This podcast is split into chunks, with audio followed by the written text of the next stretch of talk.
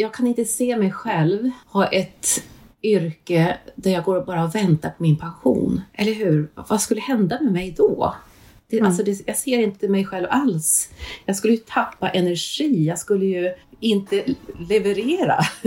För man måste ju trivas i sin roll och om inte man trivs där man är, då är det också en skyldighet mot sig själv att ändra på det. When your life's been put on hold too long. When the sorrow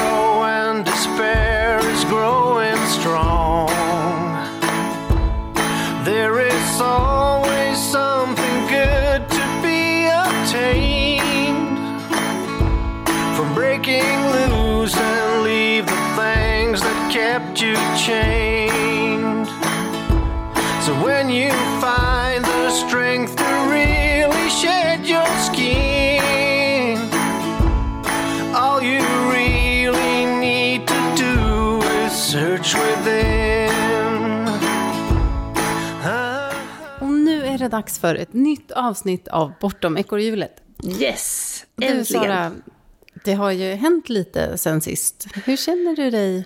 Känner du dig ung eller gammal idag? Eh, bra fråga.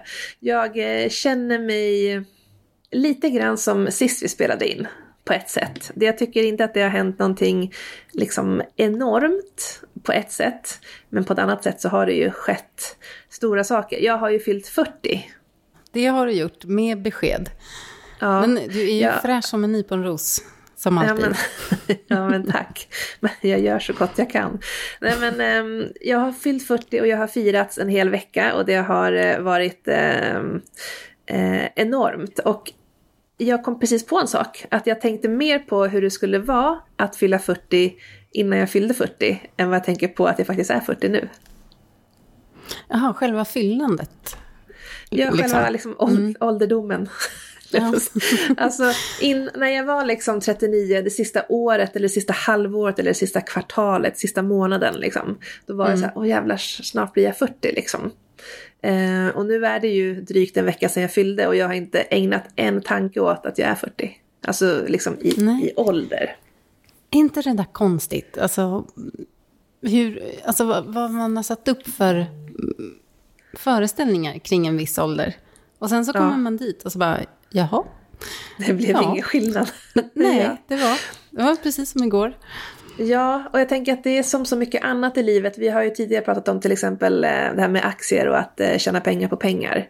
Eh, även mm. där kan jag känna liksom att när jag har uppmått ett visst så här, pengamål så har jag känt så här, ja, nej men livet är ungefär så som det var när jag hade så här, 10 kronor mindre på kontot jag tror ofta att man tänker och grubblar och oroar sig för saker mycket mer innan man har gjort det än man väl har gjort det. Och det kan vara att eh, liksom bryta upp från sitt stadsliv och flytta ut till liksom fjällen så som vi båda har gjort. Att så här, innan så gick man och tänkte så här, ja, jag kanske måste gå ner i lön och hur ska det bli med det ena och det andra och vännerna och allting. Men sen när man väl har tagit steget, då är det så här, gud vad det här är självklart. Och liksom, det blev ju ingen skillnad på det negativa planet, utan kanske bara till det bättre. Ja, och idag har vi tänkt att vi ska prata om det här med ålder. För den här podden behandlar ju normer av olika slag. Inte bara ekorrhjulsnormen egentligen, utan flera. Och det finns, ju, det finns ju att välja bland om man säger så. Verkligen. Eh, Älskade, hatade normer. Det finns många föreställningar där ute om precis vad fan som helst egentligen. Ja, precis. Eh, och idag tänkte vi dyka lite i det här med ålder och att bli äldre. Precis, och vi kommer prata om ålder utifrån lite olika aspekter. Um, vi har ju uh, två gäster som vi ska ha med i podden. Det ska bli sjukt spännande och de ska mm. ju prata om dels det här med ålder och karriär och sen ålder och dating. Kärlek. Ja. Mm. Eller ja, dejting. Och, det behöver inte vara kärlek. nej, men det, nej, det beror på vad man vill ha ut av sitt dejtande. Men det, det här känns som två olika, eller två stora spår liksom i livet. Så, mm. Oavsett om man är ekonomiskt fri så har i alla fall jag en föreställning om att det är ju faktiskt ganska kul att jobba fast man kan jobba med det man väljer med liksom. Och det kanske finns mer utrymme att så här, plugga eller att förkovra sig i ny kunskap och att jobba den, jobba det inte blir ett måste utan något som, som bara är lustfyllt. Um, men vi ska också prata om annat. Berätta fler mm. ämnen som vi ska toucha vid Katta. Om jag får fråga dig först så här, vad, vad liksom, hur känner du just nu inför ålder? Och att bli äldre? Oj, vilken stor fråga. Eh, innan jag fyllde 40 så var jag mer orolig eh, över, eller orolig fel ord, men grejen är så här att den här dagen, just den här sekunden, så här unga kommer vi aldrig vara igen. Och när jag liksom slås av den insikten så eh, blir jag eh, lite mörk i sinnet. Alltså det är inte jätteupplyftande. Ehm, men samtidigt så, så jag har precis gjort liksom en, en intervjuserie Um, som jag har släppt på min blogg, sararanne.se, där jag har intervjuat några olika personer som är över 40. Uh, eh, just när det kommer till saker som um, ja, men kärlek, uh, hur man ser på kroppen och självförtroende, um, klimakteriet till exempel och liksom kopplat till träning och, och återhämtning.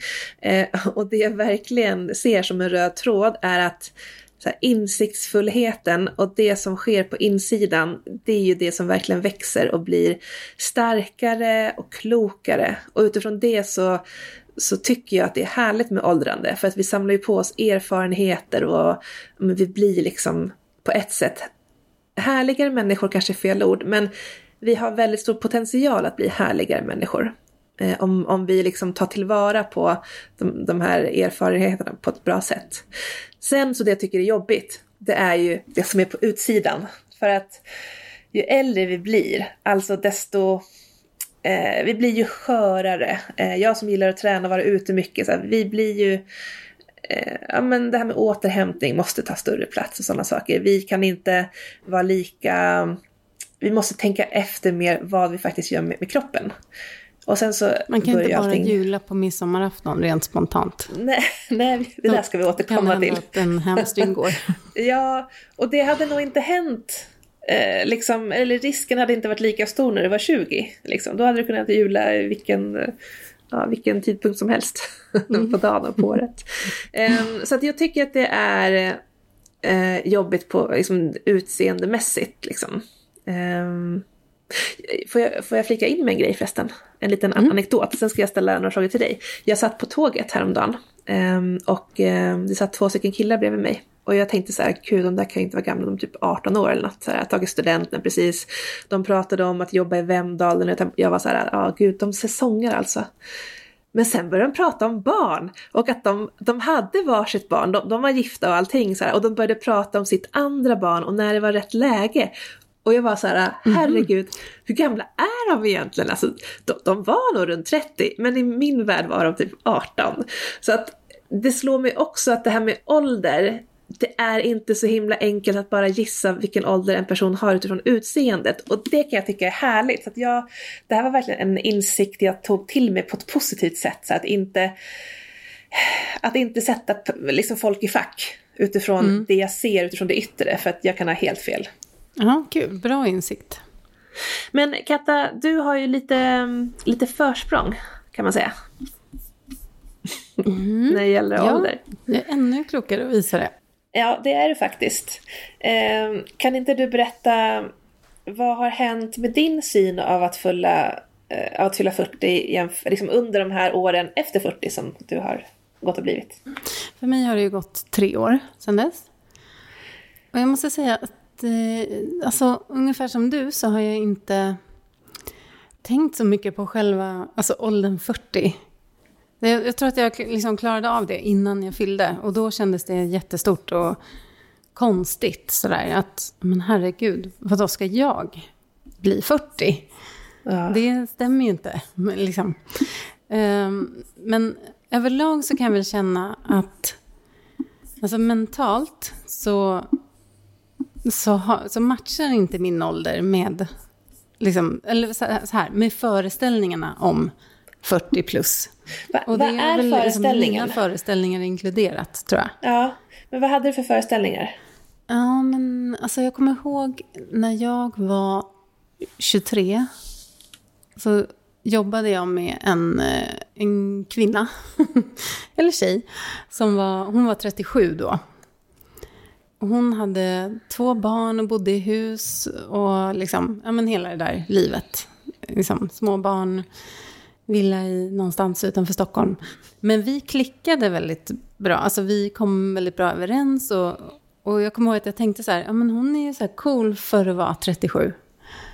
Och det, den bilden tror jag så här, för att vara. Alltså, så, mm. som, när man väl kommer till en ålder så inser man att så här, men vadå för, man är ju fortfarande sig själv. Och eh, ens personlighetsdrag är ungefär de samma. Sen har man ju lärt sig saker, man utvecklas och sådär. Men, och det är väl det som, som jag kan känna nu, att, så här, att jag förstår att andra yngre tänker så om mig eller om min ålder. Ja. Och så vill jag så här, nej men hallå, det det, det liksom, det, ta bort det där, eh, liksom, vad ska man säga, um, förbehållet på något sätt. För Men man bara är ju, man är ju den man är och ja. det sitter inte så jävla mycket i åldern. Men tror du att de tänker det, eller så här, när du jobbar med folk eller träffar folk som inte vet hur gammal du är och sen säger du din ålder, vad är, den, vad är reaktionen du oftast får? Ja, men, ja, det har väl hänt några gånger och då har det nog varit så här, aha, det trodde inte jag. Eller så här, Typ att det var så gammalt. För nu jag jobbar jag ju... på en arbetsplats där det finns många liksom, 20-plussare och ja. alltså, säsongsjobbare och sådär. Och sen det är klart, de, de fattar att jag är äldre, för det är ju ingen tvekan om det. Liksom. Men det är som att, här, att det är jättegammalt att vara över 40. Ja, men jag tänker så här, man kan vara... lite överraskade kanske. Ja, man, man kan ju vara 20 och så är man 20. Och så kan man vara 40 och så är man 40. Men det känns som att um, eller, det lät ju konstigt när jag sa så, men det jag menar är att här, åldern, det man tror, återspeglar ju inte alltid i en personlighet. Och jag tänker att det är ganska synd att vi nu är två personer här som är 40, men som ganska ofta får kom kommentaren så här att jaha, är du 40? Jag tror du var typ 30, för det, det, får jag också ganska ofta, att det är väldigt få som tror att jag är 40.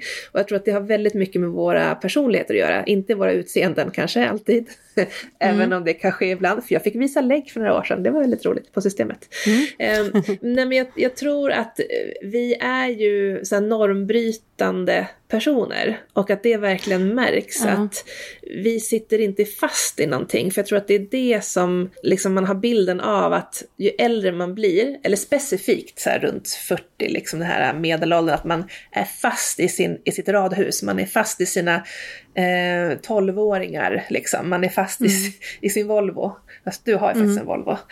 Um, men den att, ger mig frihet, den sitter ja, inte fast i. det är frihetsbilen, det är bra. Men det hade varit så intressant för att jag såg att vi fick en kommentar i gruppen om att så här, eh, det var en person som uttryckte sig som att det är så många som tappar livsgristan och liksom blir ja men typ tråkiga och så här, kanske inte bittra mm. men ändå ointressanta liksom. Det hade varit så intressant att intervjua en sån person men jag vet inte riktigt hur vi ska få tag på den. Så att det har vi inte gjort. Nej precis, vi söker ja, sura. ja, jag vet inte om någon vill identifiera sig som lite Nej, jag, men jag avdankad. Var, vi ställde ju då frågan i gruppen så här, om vilka föreställningar man själv har kring åldrande eller har mött kring åldrande. Um, och vad man kanske har begränsats av och sådär. Och då är det ändå uh, lyssnare som skriver. Jag tycker det är så stor skillnad på unga, upp till 35 typ, och äldre, över 40, där jag själv är. Unga har så mycket energi, de är så positiva. I min ålder tycks många ha slocknat. Sura, trötta, har allt men är ändå inte nöjda. Sen vid 65 verkar det vända igen. Känner så många glada och lyckliga äldre. Tycker skillnaden är intressant. Och det är det ju jag upplever också det. Jag, jag eh, tycker att jag kan se så här jämnåriga som har en annan utstrålning än, än yngre. Att mm. men de känns lite trötta och så här, som att ja, så här blev livet. Och så är det. liksom. Ja, precis som alltid så kommer det finnas olika personligheter och att eh, eh, jag tror att det som jag gör, och jag tror att du också gör, att jag har ju vänner och kollegor som jag umgås med i ett jäkla brett spann alltså. Um, mm. Från liksom, jag tror min yngsta vän just nu kanske är så här 27-28. kanske 26, upp till alltså 50, som jag regelbundet umgås med och pratar om livet så här, på ett väldigt så här, vänskapligt plan. Alltså det är typ en av mina, eller det, de är mina, i min så här, närmare krets. Och mm. jag tror att det är verkligen ett, um, en bra grej alltså. För det blir mer ålderslöst när man umgås i de sammanhangen och man får hänga med dels in, liksom, i den här 47-åringars tankar kring eh, ja, men livet och vänskap, vad som är viktigt och även i 27-åringens också. Mm. Och, ja, men det är verkligen ett bra tips. Och det här att man kanske enas mer kring intressen och livssyn än eh, kring ålder. Ja. Så, så blir, och då spelar inte åldern lika stor roll. För att jag har ju också umgås med, eller umgås med personer som är både yngre och äldre. Och det har slagit mig alltså, flera gånger att jag under lång tid inte har reflekterat över hur gamla de är. Och sen helt plötsligt börjar man prata om det och bara, jaha, oj, ja. skiljer det tio år mellan oss? Det hade jag inte tänkt på. Och det är en häftig grej som, som händer när man mer liksom har mötts för att man eh, tycker om samma saker eller delar livssyn eller vad det kan vara. Eh, och då, då, då, tänker jag så här, då är det ju föreställningar om ålder som ändå gör mycket. Att, för det, i Sverige framförallt tror jag vi är väldigt uppdelade i ålder. Och det kan ju vara liksom det är ju väldigt berikande att bredda det. Ja, och så tror jag att ju fler som vågar utmana normer, desto svagare blir normen. Så att jag är så här all for att eh, spränga alla normer som finns för att vi behöver det. Och jag tycker så här, ofta när jag är inne i olika Facebookgrupper som Heja livet till exempel, eller ja, allt vad de heter. Det är så mycket så här inlägg från eh, tjejer oftast då som är 27 och säger ja min kille har gjort slut, kommer jag någonsin att träffa någon, det är för sent liksom. Så att det är så mycket som man tror är för sent fast man typ har blivit vuxen. Um, och jag tror, jag tror att det är väldigt svårt att inse saker innan man har gjort dem. Och det kommer nog alltid vara så, men jag tror att ju fler som, som visar upp vad man kan åstadkomma eh, trots att normen inte säger det, desto bättre är det för att man, man ruckar liksom på de här oskrivna reglerna. Eh, mm. jag, jag blev ju till exempel singel som 35. Och jag hade mm. faktiskt ingen tanke på att så oj då, jag är 35, att det var liksom för sent att hitta ny kärlek. Det, det hade jag liksom inte tänkt alls och det är jag väldigt glad för. Men det har ju kanske att göra med vad man tänker att man ska ha ut av livet.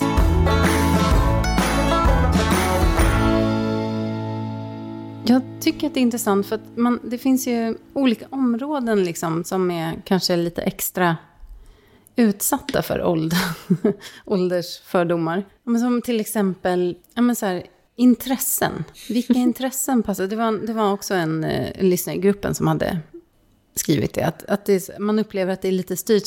Som eh, en skrev då, får man köra Volvo med två baslådor när man är 30 plus? liksom. Eller är det bara 18-åringar med epor som får göra det? Är det, är det okej att vilja gå ut och festa och gå på krogen när man är 40 eller 50 plus? Sådär, att, att det är liksom lite styrt, vad, vad får man göra liksom, i olika åldrar? Eller vad, vad tror vi att man ska vara intresserad av? Alltså jag har så svårt att förhålla mig till det där för att jag, jag kan inte så identifiera mig där whatsoever. Och jag vet inte om jag är konstig eller knasig. För det där har aldrig slagit mig. Och det är inte utifrån det jag gör, för att jag tycker väldigt mycket om att lära mig nya saker. Men jag kanske, jag bor ju på ett ställe som är lite konstigt. Alltså jag bor i Åre. Mm. Åre är ju en lekpark för vuxna. Ja. Eh, och, så att det, hade nog varit annorlunda om jag hade bott i Emma Ljunga eller liksom eh, Vilhelmina kanske, jag vet inte. Eh, för, jag, alltså, jag tycker man ska inte låta sig styras av ålder. Det är skitsamma om jag ville lära mig knyppla när jag var 23 eller om jag nu vill lära mig dansa streetdance, liksom. så då ska man väl göra det.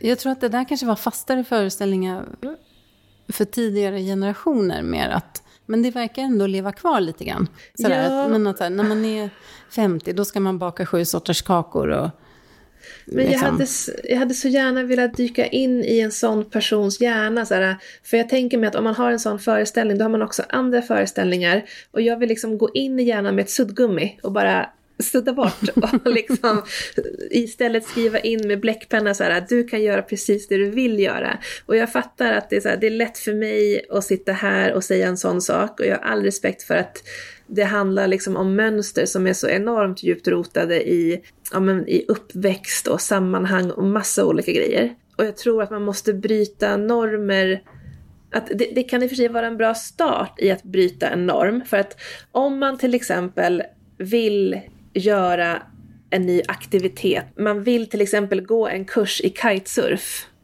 Alltså gör det, för jag tror att det där kan ofta vara starten på något helt nytt. För att när du går en kurs tillsammans med andra personer så kommer du utöka ditt nätverk.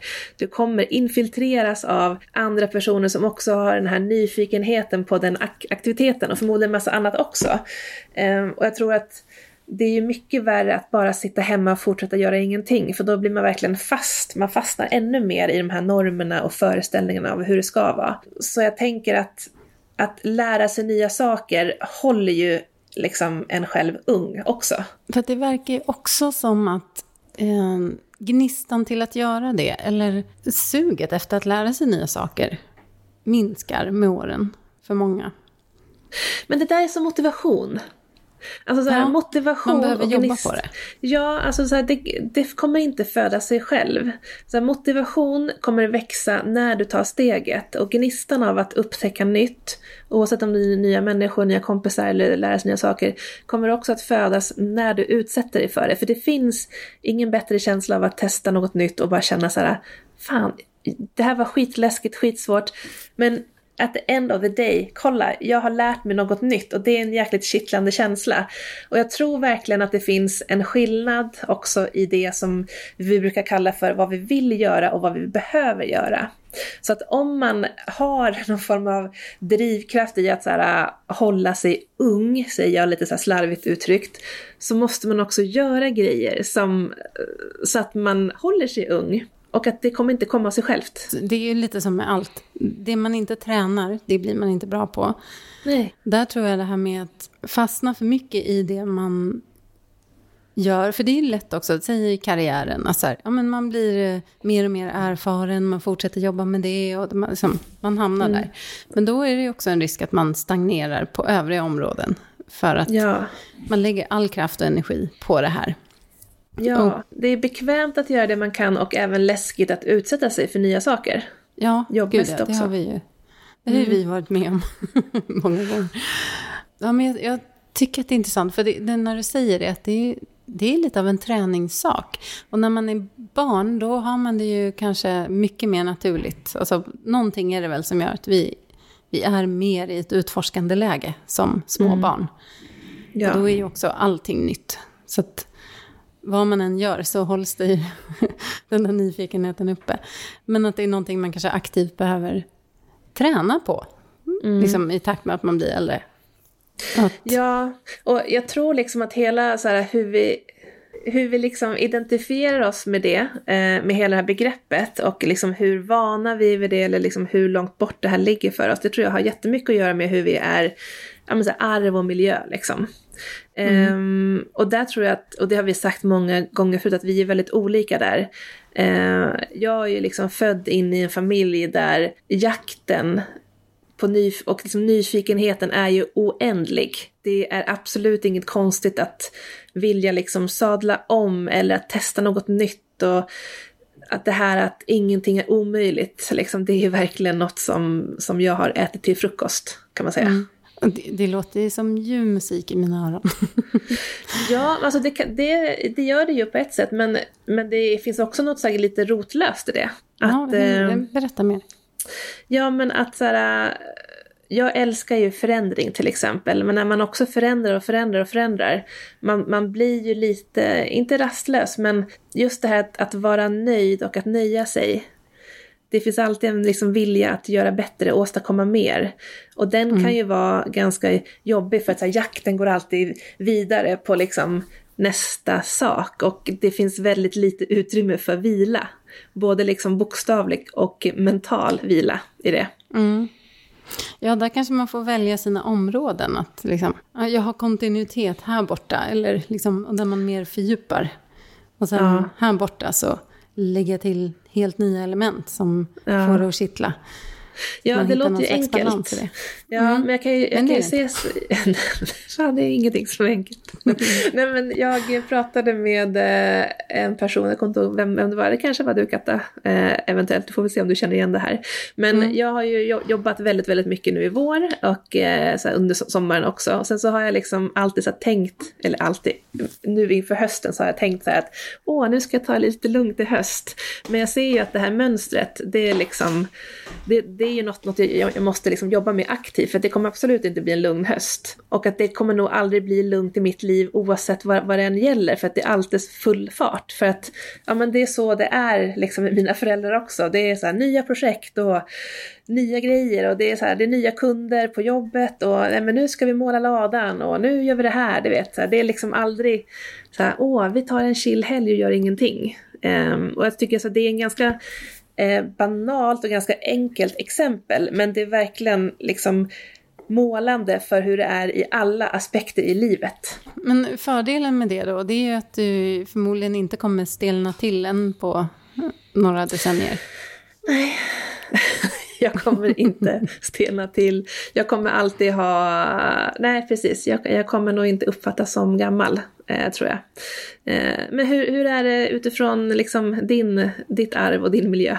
Ja, men det har jag ju varit inne på förut. Att det, det är ju kanske en mer um, trygghetssökande grundton i det. I det. Att eh, ja, men, välj klokt och eh, se till att liksom, hålla fast vid det som... Ja, men, Man ska välja en bra, en trygg väg. Eh, inte, det var inga, inga snack om att så här, jaga drömmar hit och dit och fladdra runt. Utan skaffa en gedigen utbildning och hitta ett fast jobb och, och sådär. En helt annan eh, mentalitet. Som såklart liksom präglar mig idag också. Sen har jag ju gjort någon slags mjukt uppror mot det. alltså Ja. efter, efter 30 egentligen. Och det är, väl, det är väl en sån här fördel med att, med att bli äldre. Att man hinner jobba med sig själv och lära känna sig själv lite bättre. Och faktiskt göra val utifrån vem man själv är och vad som passar en. Sen får jag fortfarande kämpa med att så här, men gud, kan jag verkligen göra så här? Eller borde jag det? Eller, eh, Borde och måste borde och är måste. två as. De kommer inte gå på något kalas som du ska ha. Nej. Så att, eh, visst, den präglingen sitter i, men jag är väldigt medveten om det nu. Mm. Men jag behöver hela tiden jobba med den. Så det, det, liksom, det är inte mitt naturliga läge som det kanske är för dig. Att så här, ja, ja, nej men vadå, nu gör jag något helt annat. då. utan Ja. det kräver lite mer genomtanke och jobb och eh, utmaning för mig, tror jag. Ja, Och det har väl sina men- fördelar också såklart. Alltså, men det, det kanske inte passar min grundnatur. För den är ju mer som din tror jag. Ja, men jag tror så här, vi kommer oavsett så här, vilken natur vi har så kommer vi alltid ha grejer att behöva jobba på. Till exempel så har ju du då dina om, områden som, som du behöver liksom eh, komma ihåg eller ha insikt inför. Och det har jag också, apropå mina mönster. Så att det här med att liksom vara den perfekta människan, det, det finns ju inte. Det som finns och det som är vik- viktigast, det är ju liksom att ha insikt kring så här, just det, mitt beteende är så här, men jag skulle vilja ha det så här istället. Ja, just det, då måste jag ju komma ihåg att jag, jag behöver göra no- något annat än, än min instinkt för att det ska bli bättre. Oavsett om det gäller ålder eller andra normer så är det ju det här att våga lyssna på sig själv och skita blankt i vad andra säger. För det är ju det Ja. normer och föreställningar egentligen är. Det är att man tar för mycket hänsyn till. Ja, men får man köpa en magtröja när man är 40? Ja, det är klart du får det om du vill. Ja, Skit, Skit i vad andra, andra. tycker. Exakt. Ja, det är nog faktiskt så grundläggande i allting att så här, skita lite mer i vad andra tycker och tänker.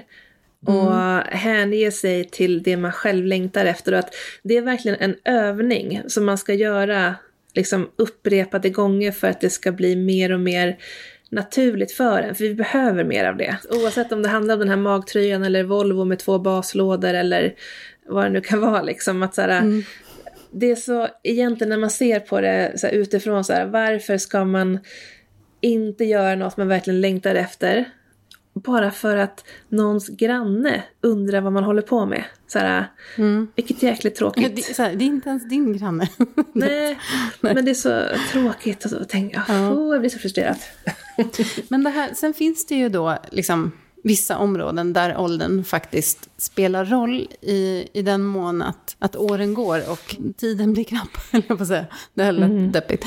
Men alltså när man tänker så här studier och jobb och så, så då var det också mm. några som skrev i gruppen här att så här, ja, men en tjej som var 27, hon var stressad över att hon skulle börja plugga nu och typ bli klar vid 33. Och, så här, och, och det passade ju, hon hade ju tänkt att nej, men vid 30 skulle jag vara färdig och ha mm. börjat min karriär och vad det nu kan vara. Kanske skaffa barn och så. Och sen eh, var det ju någon som närmade sig 40 och kände så här, jag vill, skulle ju vilja säsonga egentligen, men kan man göra det liksom när man är nästan 40. Och, sen, och där kan det ju så här, rent praktiskt ibland, det kanske är svårt att sadla om till läkare när man är 63. Därför att tiden man ska jobba liksom, tar ju slut. Men hur ser du på det kring... Eh, skulle du kunna tänka dig liksom nu att börja plugga någonting helt annat? Även om det innebär flera år innan du kan komma ut i yrkeslivet? Ja, men jag har ju faktiskt verkligen varit inne på det och jag tänkte på det väldigt aktivt förra året. Um, då jag tänkte så här att ja, men, redovisningsekonom är nog ett ganska härligt och fritt jobb, så då var jag inne på att bli det. Jag har också varit inne på UX-design till exempel, eh, som skulle gå mer i linje med det jag faktiskt gör idag. Jag jobbar ju som marknadschef. Och för mig så är det självklart att det går att plugga någonting annat nu det är inte det i sig som är kruxet, att säga oj, jag är 40, nu ska jag sadla om. Nej men det, jag har ju inte så många år kvar. Det är inte det som är problemet, utan mitt hinder eller min tröskel just nu är så här, plugga, hur gör man egentligen? Alltså det är det där som är väldigt praktiskt, så här, fan skolbok och läsa läxor och ha som prov. Så här. Det känns... Grupparbeten. Ja, mitt värsta. Alltså, mm. just det är ju liksom den och grejen och det är ju jättemärkligt. Um, att jag ska tänka på det. Och sen så är det klart att jag har också blivit ganska bekväm i att jag har en, en, liksom en bra inkomst utifrån det jag gör nu. Eh, mm. Och sen så finns det ju ingenting som säger att, att jag inte kan jobba samtidigt liksom, och plugga. Men det är väl det här att eh, jag är inte tillräckligt onöjd med liksom där jag är nu, utan jag har, jag har rätt kul på jobbet, eh, vilket mm. jag är glad för. Um, så att just nu så är mina liksom pluggdrömmar, omställningsdrömmar mer en, en intressant tanke än en riktig längtan. Hur ser du på det? Ja, jag hade många föreställningar om det här med karriär och så när jag var framförallt 20 plus någonting. Alltså mm. vid 30 skulle man vara chef eller kanske till och med vd. Och, eller det, klättra. Ja. Och jag, jag var ju stressad själv minns jag, vilket är helt sjukt så här i efterhand. Men jag var ju stressad över att jag började inte plugga direkt efter gymnasiet. Utan jag jobbade ett halvår och sen så eh, åkte jag till England och pluggade språk. Och då tänkte jag så här, gud jag har tappat ett helt år. Och för vissa gick ju direkt vidare liksom, och började plugga. Så här i efterhand bara, nej men herregud ett år då. Alltså det, det är ingenting. Då kunde jag nog känna mig stressad över det. Så här, ah, nu, ah, nej, då, då kanske jag är 25 när jag är klar. Och då är jag jättegammal. Eller?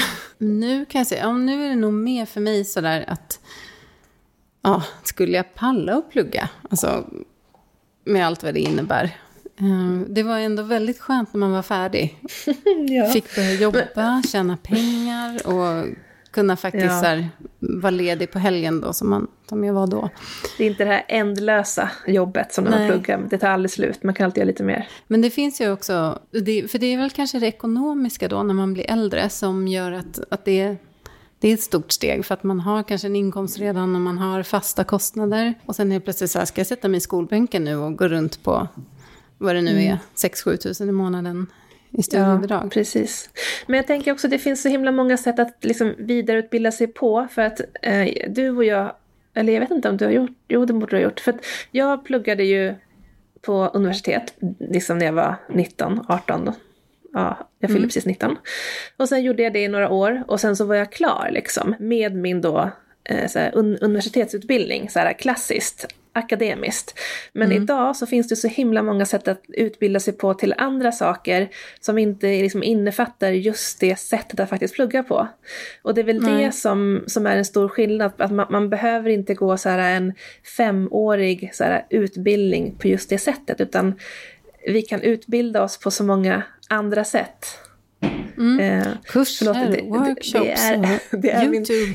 Min, nej men det finns, det finns liksom många sätt och jag tror att vår kommande gäst kommer berätta om, om de här sätten som, men som innefattar lite andra saker. Om man får mm. säga så, väldigt luddigt. Ja men det här det var en perfekt övergång till vår gäst då, som faktiskt är lite av en expert på det här området. Ja, det kan man lugnt säga. Att byta karriär. Flera gånger om, oavsett ålder. Då tar vi och går över till den intervjun nu då. Låter jättebra. Hej mamma! Hej! Hej Sara! Jag har pratat lite grann om dig innan, eh, innan du eh, anslöt. Åh, oh, spännande! Vad sa ni då? Nej, men vi pratade lite grann om eh, det här med ålder. Ehm, och ehm, för att vi fick en kommentar om att när man fyller typ 35 så tappar man livsgnistan och blir trött. Och sen så när man är 65 så får man tillbaka den. Det var en, en kommentar vi fick från en utomstående person. Wow. Um, och då sa jag att um, att det där är ju lite grann som här, motivation, att det är ingenting som kommer av sig själv, man måste mata den. För att om, om man investerar i sin motivation, då får man ju liksom mer motivation tillbaka. Det är som en, en cykel, det är ingenting man bara kan sitta och vänta på. Och så är det väl kanske med livsgnista också. Det tycker jag låter väl väldigt rätt. Men, men det, det, är ju lite sorgligt att det finns ett glapp, att det kan finnas ett glapp då mellan 35 och 65, det är ganska många år. Ja. Eh, så.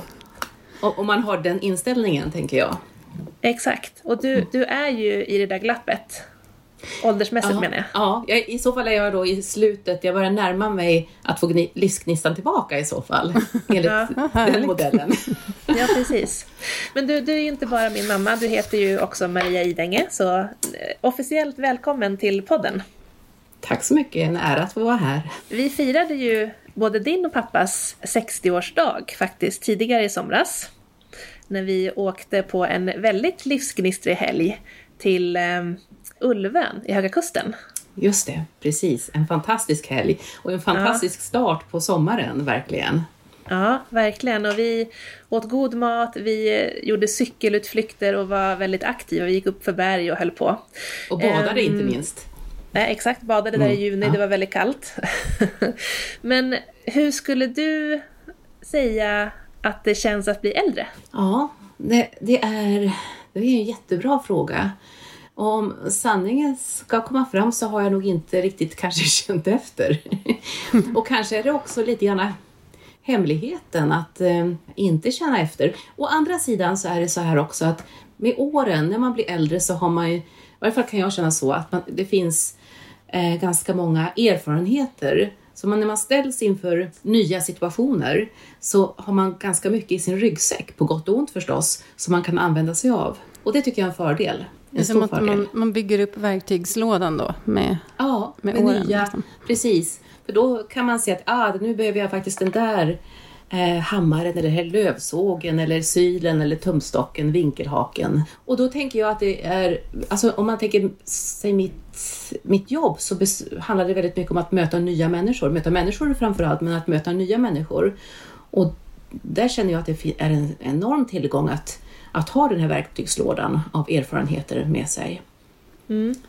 Vi ska göra lite så här, eh, djupdykningar ner i din karriär och vi har tänkt att ställa frågan vad du gjorde när du var 20, 30, 40, 50 och nu 60. Men eh, innan vi kommer dit så har vi lite andra frågor. Ja, men du är ju som sagt 60 nu och jag har ju fyllt 40 och när jag eh, träffade Katta och vi gjorde vår förra poddinspelning Katta, då sa jag till dig så här att shit, jag var ju nyss 20 och lika snart, eller lika nyss som jag var 20, li, li, lika snart kommer jag vara 60.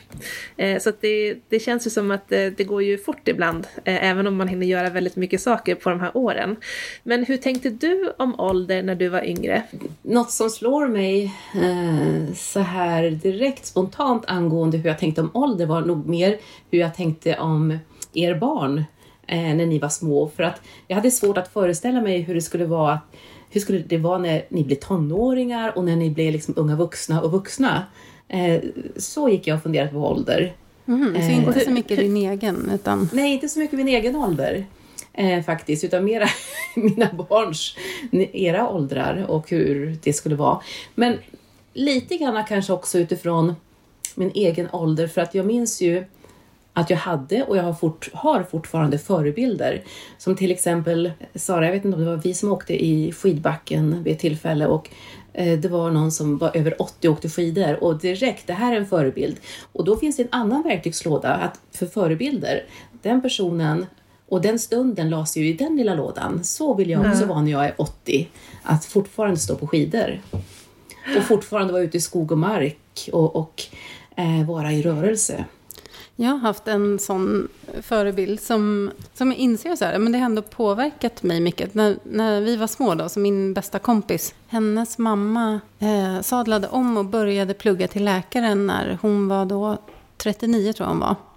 Mm. Och det är en sån där grej som jag har haft som en måttstock med mig. Mm. Att, mm. Men hon började ju plugga då. Och sen så är det sju år. Och sen, och sen nu kan jag använda det som måttstock. Att, och hon har ändå jobbat så länge som läkare nu. Så att det känns som att hon har gjort det jättelänge. Mm. Eh, trots att hon ändå då började plugga när hon var nästan 40. Man ska inte underskatta de där förebilderna tror jag. Nej, precis. Det är viktigt att Helt leta rätt. efter dem. Ja, men jag tänker lite grann också att det är lite grann och det, det, här har vi ju hört och det vet vi egentligen, men det är ju lite också kopplat det här med erfarenhet och ålder till olika länder. För att eh, i vårt land, i Sverige, så kanske inte premieras det här med ålder. Medan i flera andra länder så kan det vara en fördel att vara äldre, att börja plugga eller vara i, ha vissa jobb och så vidare. Men i Sverige, hos oss, så ska vi vara, vi ska vara unga och ha gjort så mycket, ha så många erfarenheter och utbildningar och familj och allt sammans på en gång på något sätt. Varför tror du att det är så?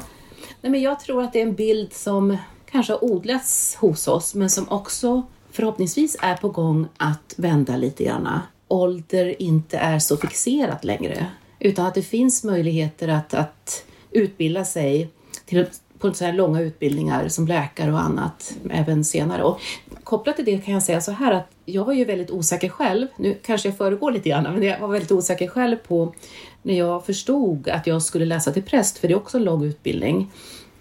Om man läser för Stockholms stift så är det ju fem och ett halvt år först och man måste ju gå ett år innan också.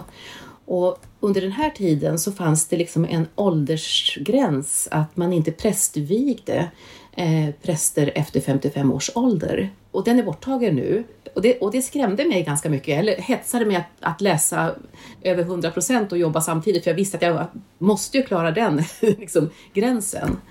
Men som sagt, den är borttagen nu. Hur gammal var du när du började läsa till präst? För jag kommer inte riktigt ihåg. Nej, och faktum är att jag var tvungen att kolla på min CV lite grann, för jag har nästan glömt bort det också.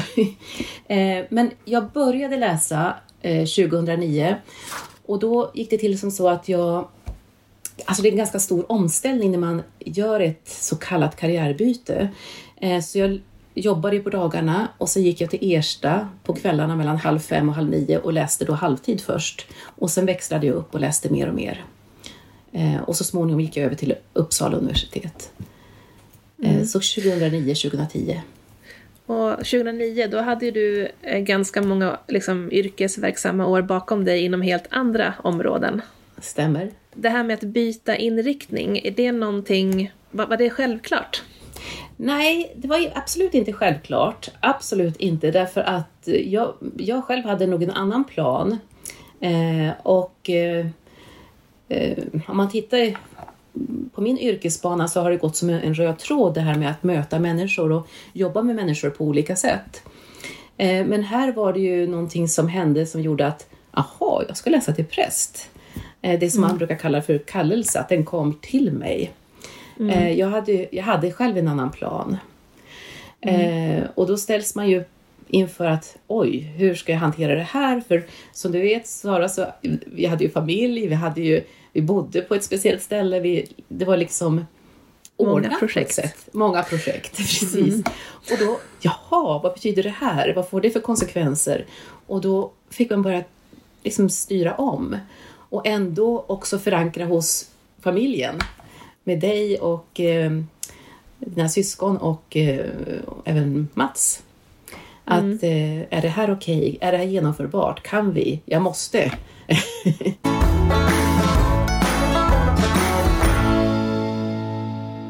För då, du började läsa till präst då runt 49-50 års ålder. Om jag Ja. gjorde en väldigt snabb räkning. Men Ja. vi kan väl ta det li- lite grann från början. När du var 20, vad gjorde du då? Nej, men när jag var 20 då eh, blev jag anställd på fritidsresor som det hette då, numera TUI, som eh, reseledare eh, på olika destinationer men också på deras konferensbokning. Eh, Och det är ju någonting som jag tycker att, alltså, att ha varit reseledare, det är en jättebra skola. Det borde ju alla få liksom ha den möjligheten och speciellt tänker jag präster. Eh, för det är så många möten, så många situationer och man har jätteroligt, verkligen. Och det var där jag mötte också din pappa Sara.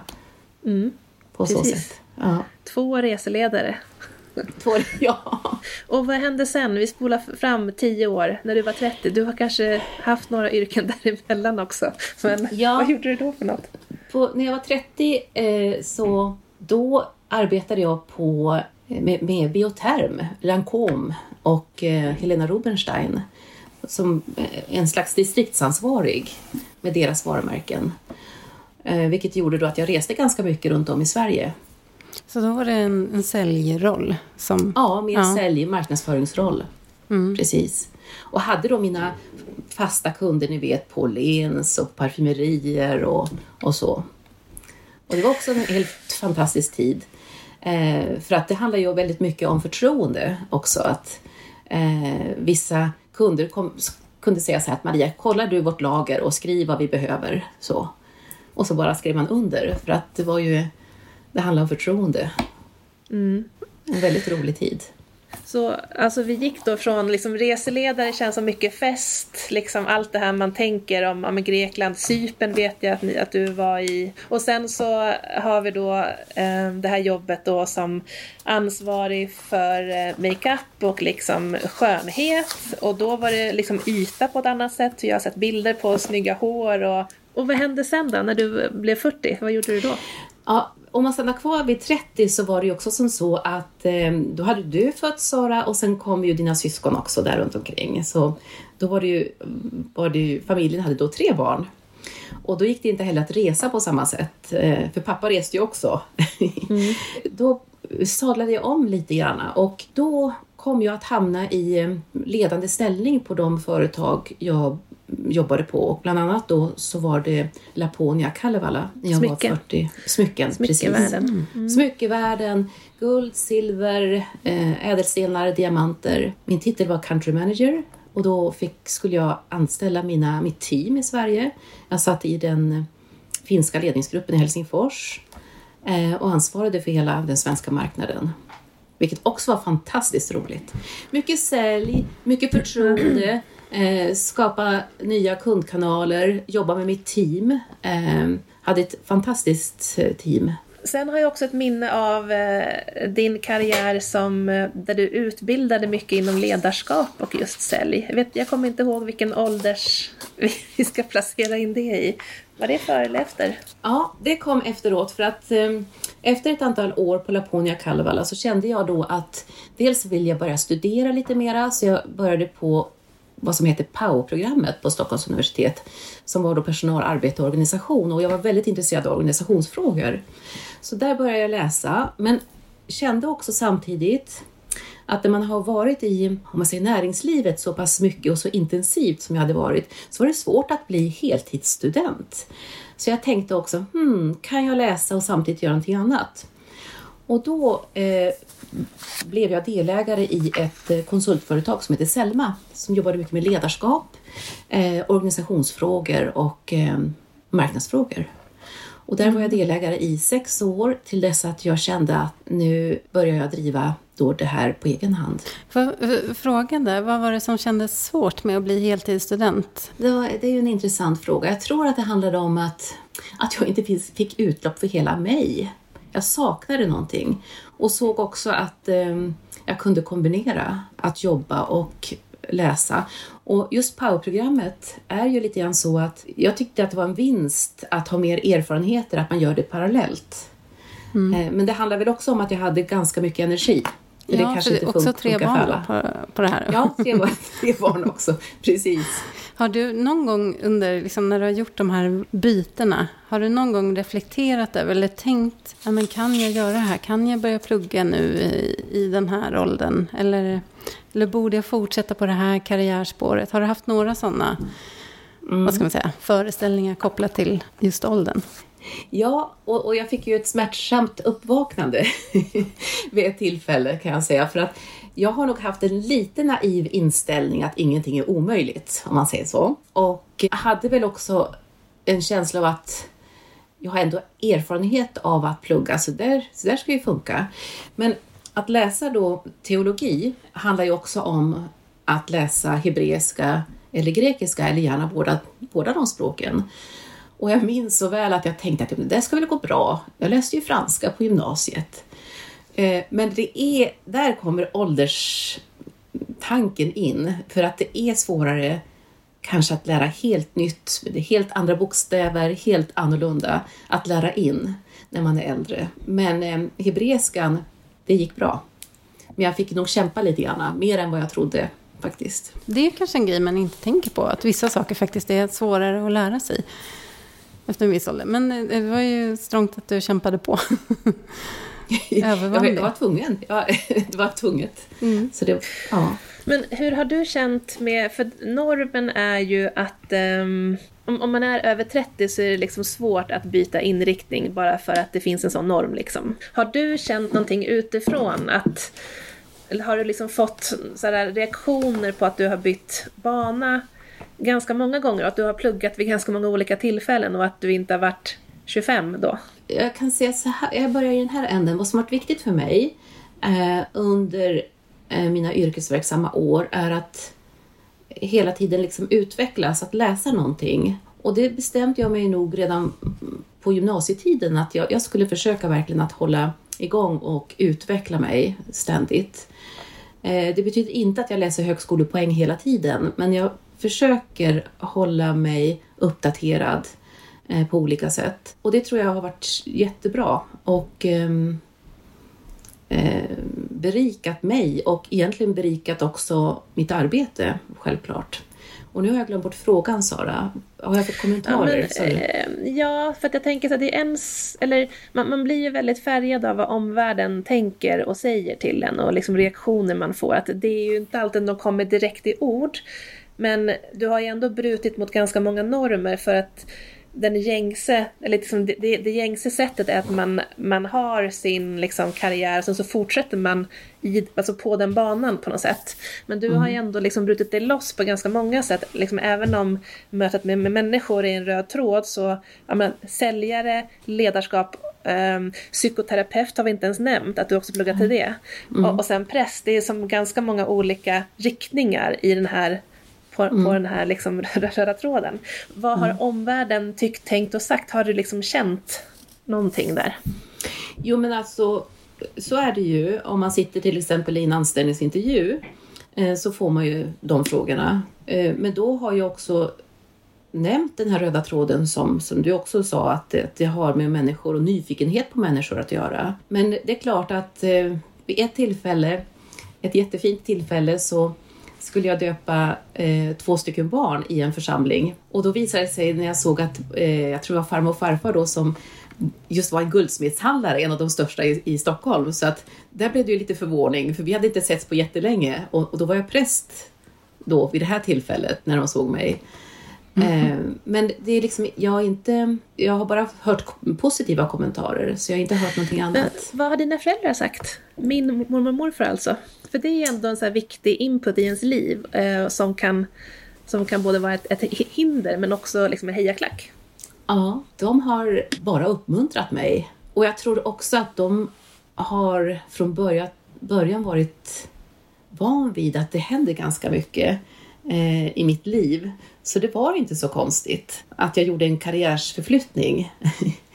Utan det var bara uppmuntran och stöttning. För det var ju ganska många tuffa år där under pluggtiden. Man jobbade och pluggade och ett antal tentor och så vidare innan man blev präst så att säga. Men de har, och det har nog liksom betytt jättemycket för mig att eh, de har varit så stödjande och positiva. Och också med inställningen, inställningen att ingenting är omöjligt utan i stort sett är allt möjligt. Jag och Sara har ju pratat mycket om det för att vi har lite olika bakgrund där. där att Sara har vuxit upp med det här och eh, jag har mer vuxit upp med ja, men tänk på nu att du väljer rätt så att det inte kan gå fel. Liksom, lite mer den... Det är också en omtanke men lite mer som formulerad som oro kanske. Att hur ska det gå? Ta en säker väg nu och sådär. Men har, ja. är det någonting som du medvetet har fört vidare till dina barn eller eh, har, har du liksom aktivt tänkt på det? Jag tror att jag har följt med, men jag, mina tankar angående barnen har också varit som så att, eh, att gör det som ni tror på eh, och som ni har roligt med, för det är det viktigaste. För att det man mår bra av, det lyckas man med också. Mm. Så jag vet inte, Sara, om du håller med om det. Har jag sagt nej någon gång? Jo, men nej. det kanske ja, var vid ett tillfälle. Nej, var det? Inte nej, men jag kanske inte var så stöttande. Eh, angående det... drycker, juice, kommer du ihåg?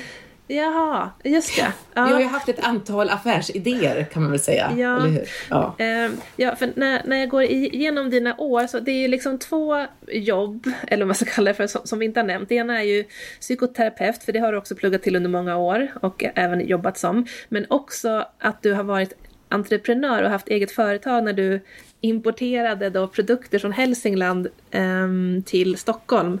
Där det var eh, tunnbröd från Ovanåker och svagdricka och lite sådana saker. Svagdricka um, från och, Hybo eh, utanför Ljusdal. Ja, ja precis.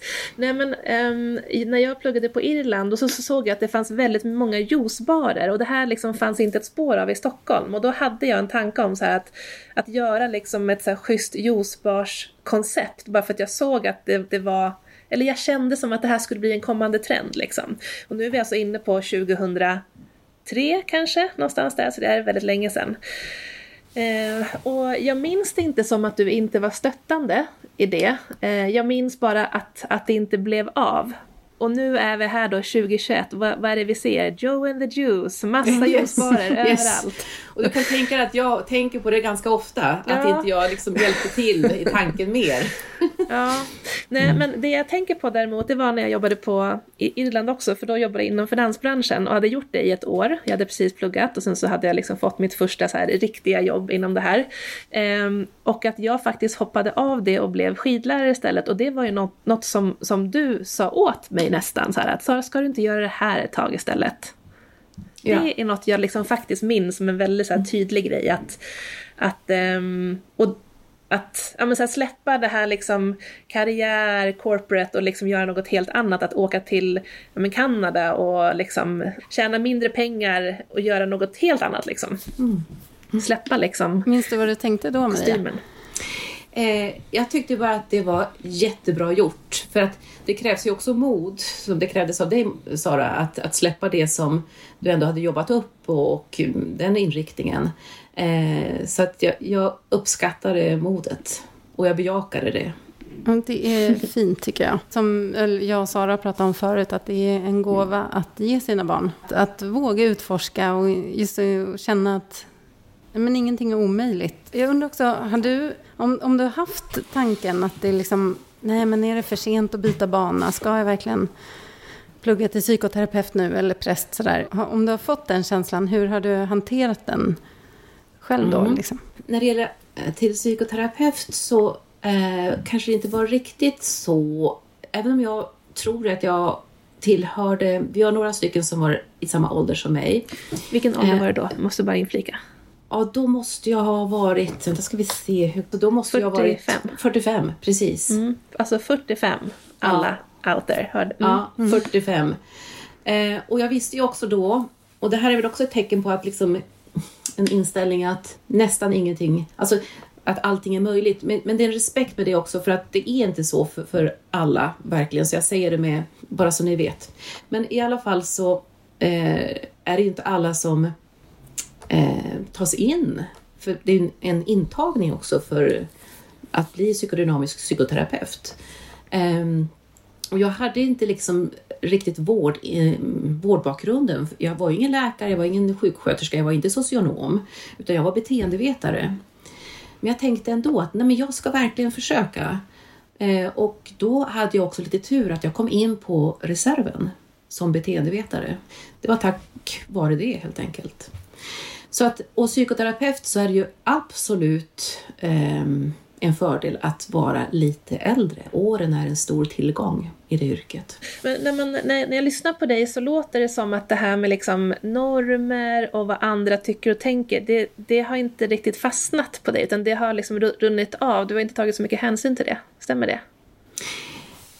Ja, men jag gör ju det också som jag, vad jag tycker är roligt och vad som jag ser också att vad är mitt uppdrag, brukar jag fråga mig själv. Vad är mitt uppdrag? Och, och som präst så frågar jag ju Gud också, vad, vad, vad är mitt uppdrag här? Så det är hela tiden ett, ett samtal med Gud. Och uppdraget, mitt mission, är jag på rätt plats? Gör jag rätt saker? Att hela tiden tänka på det, eh, både utifrån att göra för andra men också för att göra för sig själv. Men känner du att svaret du får är att ha roligt? Är det liksom någon form av drivkraft i dina val? jag tror det faktiskt, för att jag kan inte se mig själv ha ett yrke där jag går och bara väntar på min pension. Eller hur? Vad skulle hända med mig då? Det, mm. alltså det, jag ser inte mig själv alls. Jag skulle ju tappa energi, jag skulle ju inte leverera. För man måste ju trivas i sin roll och om inte man trivs där man är, då är det också en skyldighet mot sig själv att ändra på det, tänker jag. Men det är också sagt lite grann med respekt för att om man tänker sig ett karriärsbyte så gör det inte av sig självt. Det måste man komma ihåg. Det kostar, det har ett pris. Och då måste man också diskutera med sig själv och diskutera med sin familj. Är vi beredda att eh, ta det? Eh, och då kan det handla om ett ekonomiskt pris eller ett pris på något annat sätt också. Mm. Eh, ofta så är det inte bara att man, man byter och sen så utan uppoffringar utan det är alltid en uppoffring. Och, och det tror jag inte alla är beredda till. Nej, och det är, väl, det är väl då hur stark är den där känslan? Och för vissa behöver det kanske vara väldigt mycket mer starkt än för andra. För att det är en högre tröskel så att säga. Är det tillräckligt starkt så, så, så är det kanske värt det då. Ja. Men jag är nyfiken på, tror du att du kommer gå i pension? alltså, det är lite roligt för att jag fick en fråga från min chef som är kyrkoherde då, eh, häromdagen. Eh, vi hade ett litet samtal och har du planerat att gå i pension? Säger, säger han. Och jag skrattar, men jag har ju nyss börjat jobba, tycker jag. Eh, så att i mitt yrke som jag har nu som präst så kan man jobba länge. Och även som terapeut kan man jobba länge. Mm. Så att eh, jag har inte någon plan på att gå i pension än. Det liksom ligger inte speciellt nära. Men Om jag, man får två, behålla hälsan. Förlåt. De här två yrkesvalen, är de också gjorda lite grann med hänsyn till att det är jobb du kan göra länge? Som terapeut, där fanns det en liten medvetenhet om det. Och tanken med det är ju att, var ju att jag skulle läsa den legitimationsgrundande. För att på Sankt Lukas så läser man steg 1 som är fyra terminer på halvtid och sen läser man då sex term eh, terminer på halvtid för att få legitima legitimationen. Och min plan var ju då att läsa de här sex terminerna. Men det var ju då jag förstod att nej, det är inte psykoterapi du ska läsa utan du ska läsa teologi. Jag har också en till fråga. Eh, och det är eh, ja, men så här, dina val och hur du eh, lever med dem är ju en sak. Men vi har ju alla liksom människor i vår omgivning som eh, lever enligt, ja, men på ett annat sätt liksom och som man uppfattar kan känna sig mer fast, att de eh, kanske inte har den här utvecklingsglädjen eller livsgnistan eller vad man nu vill kalla det för. Hur förhåller du dig till de personerna som, som man känner så att åh, du har så mycket du skulle kunna göra men du sitter lite grann fast och att energin blir liksom negativ snarare än positiv. Att man kanske är fast i sitt ältande eller tycker att det inte finns någon väg vidare. Mm. Ja, en intressant fråga är det verkligen. Och eh, jag har ju varit i flera sådana situationer i sådana möten. Jag har ju full respekt för de människor som av olika anledningar inte kan ta sig loss. Eh, och jag tänker också då att det kanske handlar om små, små steg. att man liksom känner sig friare. Eh, och eh, då får man förhålla sig till det. Jag tror inte att jag ska vara en person som eh, eh, förändrar andras liv. Men kanske jag kan göra någonting som, som liksom främjar att det blir en riktning åt ett håll som är önskat för, för den personen. Sen har jag också varit med om situationer där eh, det har tagit stora språng eh, genom svårigheter som är ganska stora. Eh, men det där känner man ju när man eh, samtalar typ i en, en terapeutisk situation eller i en själavårdande situation som jag ofta gör nu, så ser man ju också var, var befinner sig den här personen och vilka krafter har den här personen att genomföra en förändring. Eh, och sen så en fråga som är utifrån liksom din eh, terapeutiska roll, när du liksom jobbade med det. Så här, hur, hur hanterade du personer som behövde och kanske insåg att de eh, behövde liksom göra någon förändring men inte visste hur. Hur, hur, hur gör man liksom för att förändra när man inte vet? Million dollar um, question. ja, exakt. Precis. Nej, men alltså, jag, jag, kan ju bara säga så här. Eh, för att bli terapeut får man ju gå väldigt länge i egen terapi. Och när man är i samtal, i terapeutiska samtal, då händer en hel del mycket hos sig själv. För det är frågor som ställs och som man tar med sig och, och funderar på. Eh, och svaren kanske kommer inom en själv.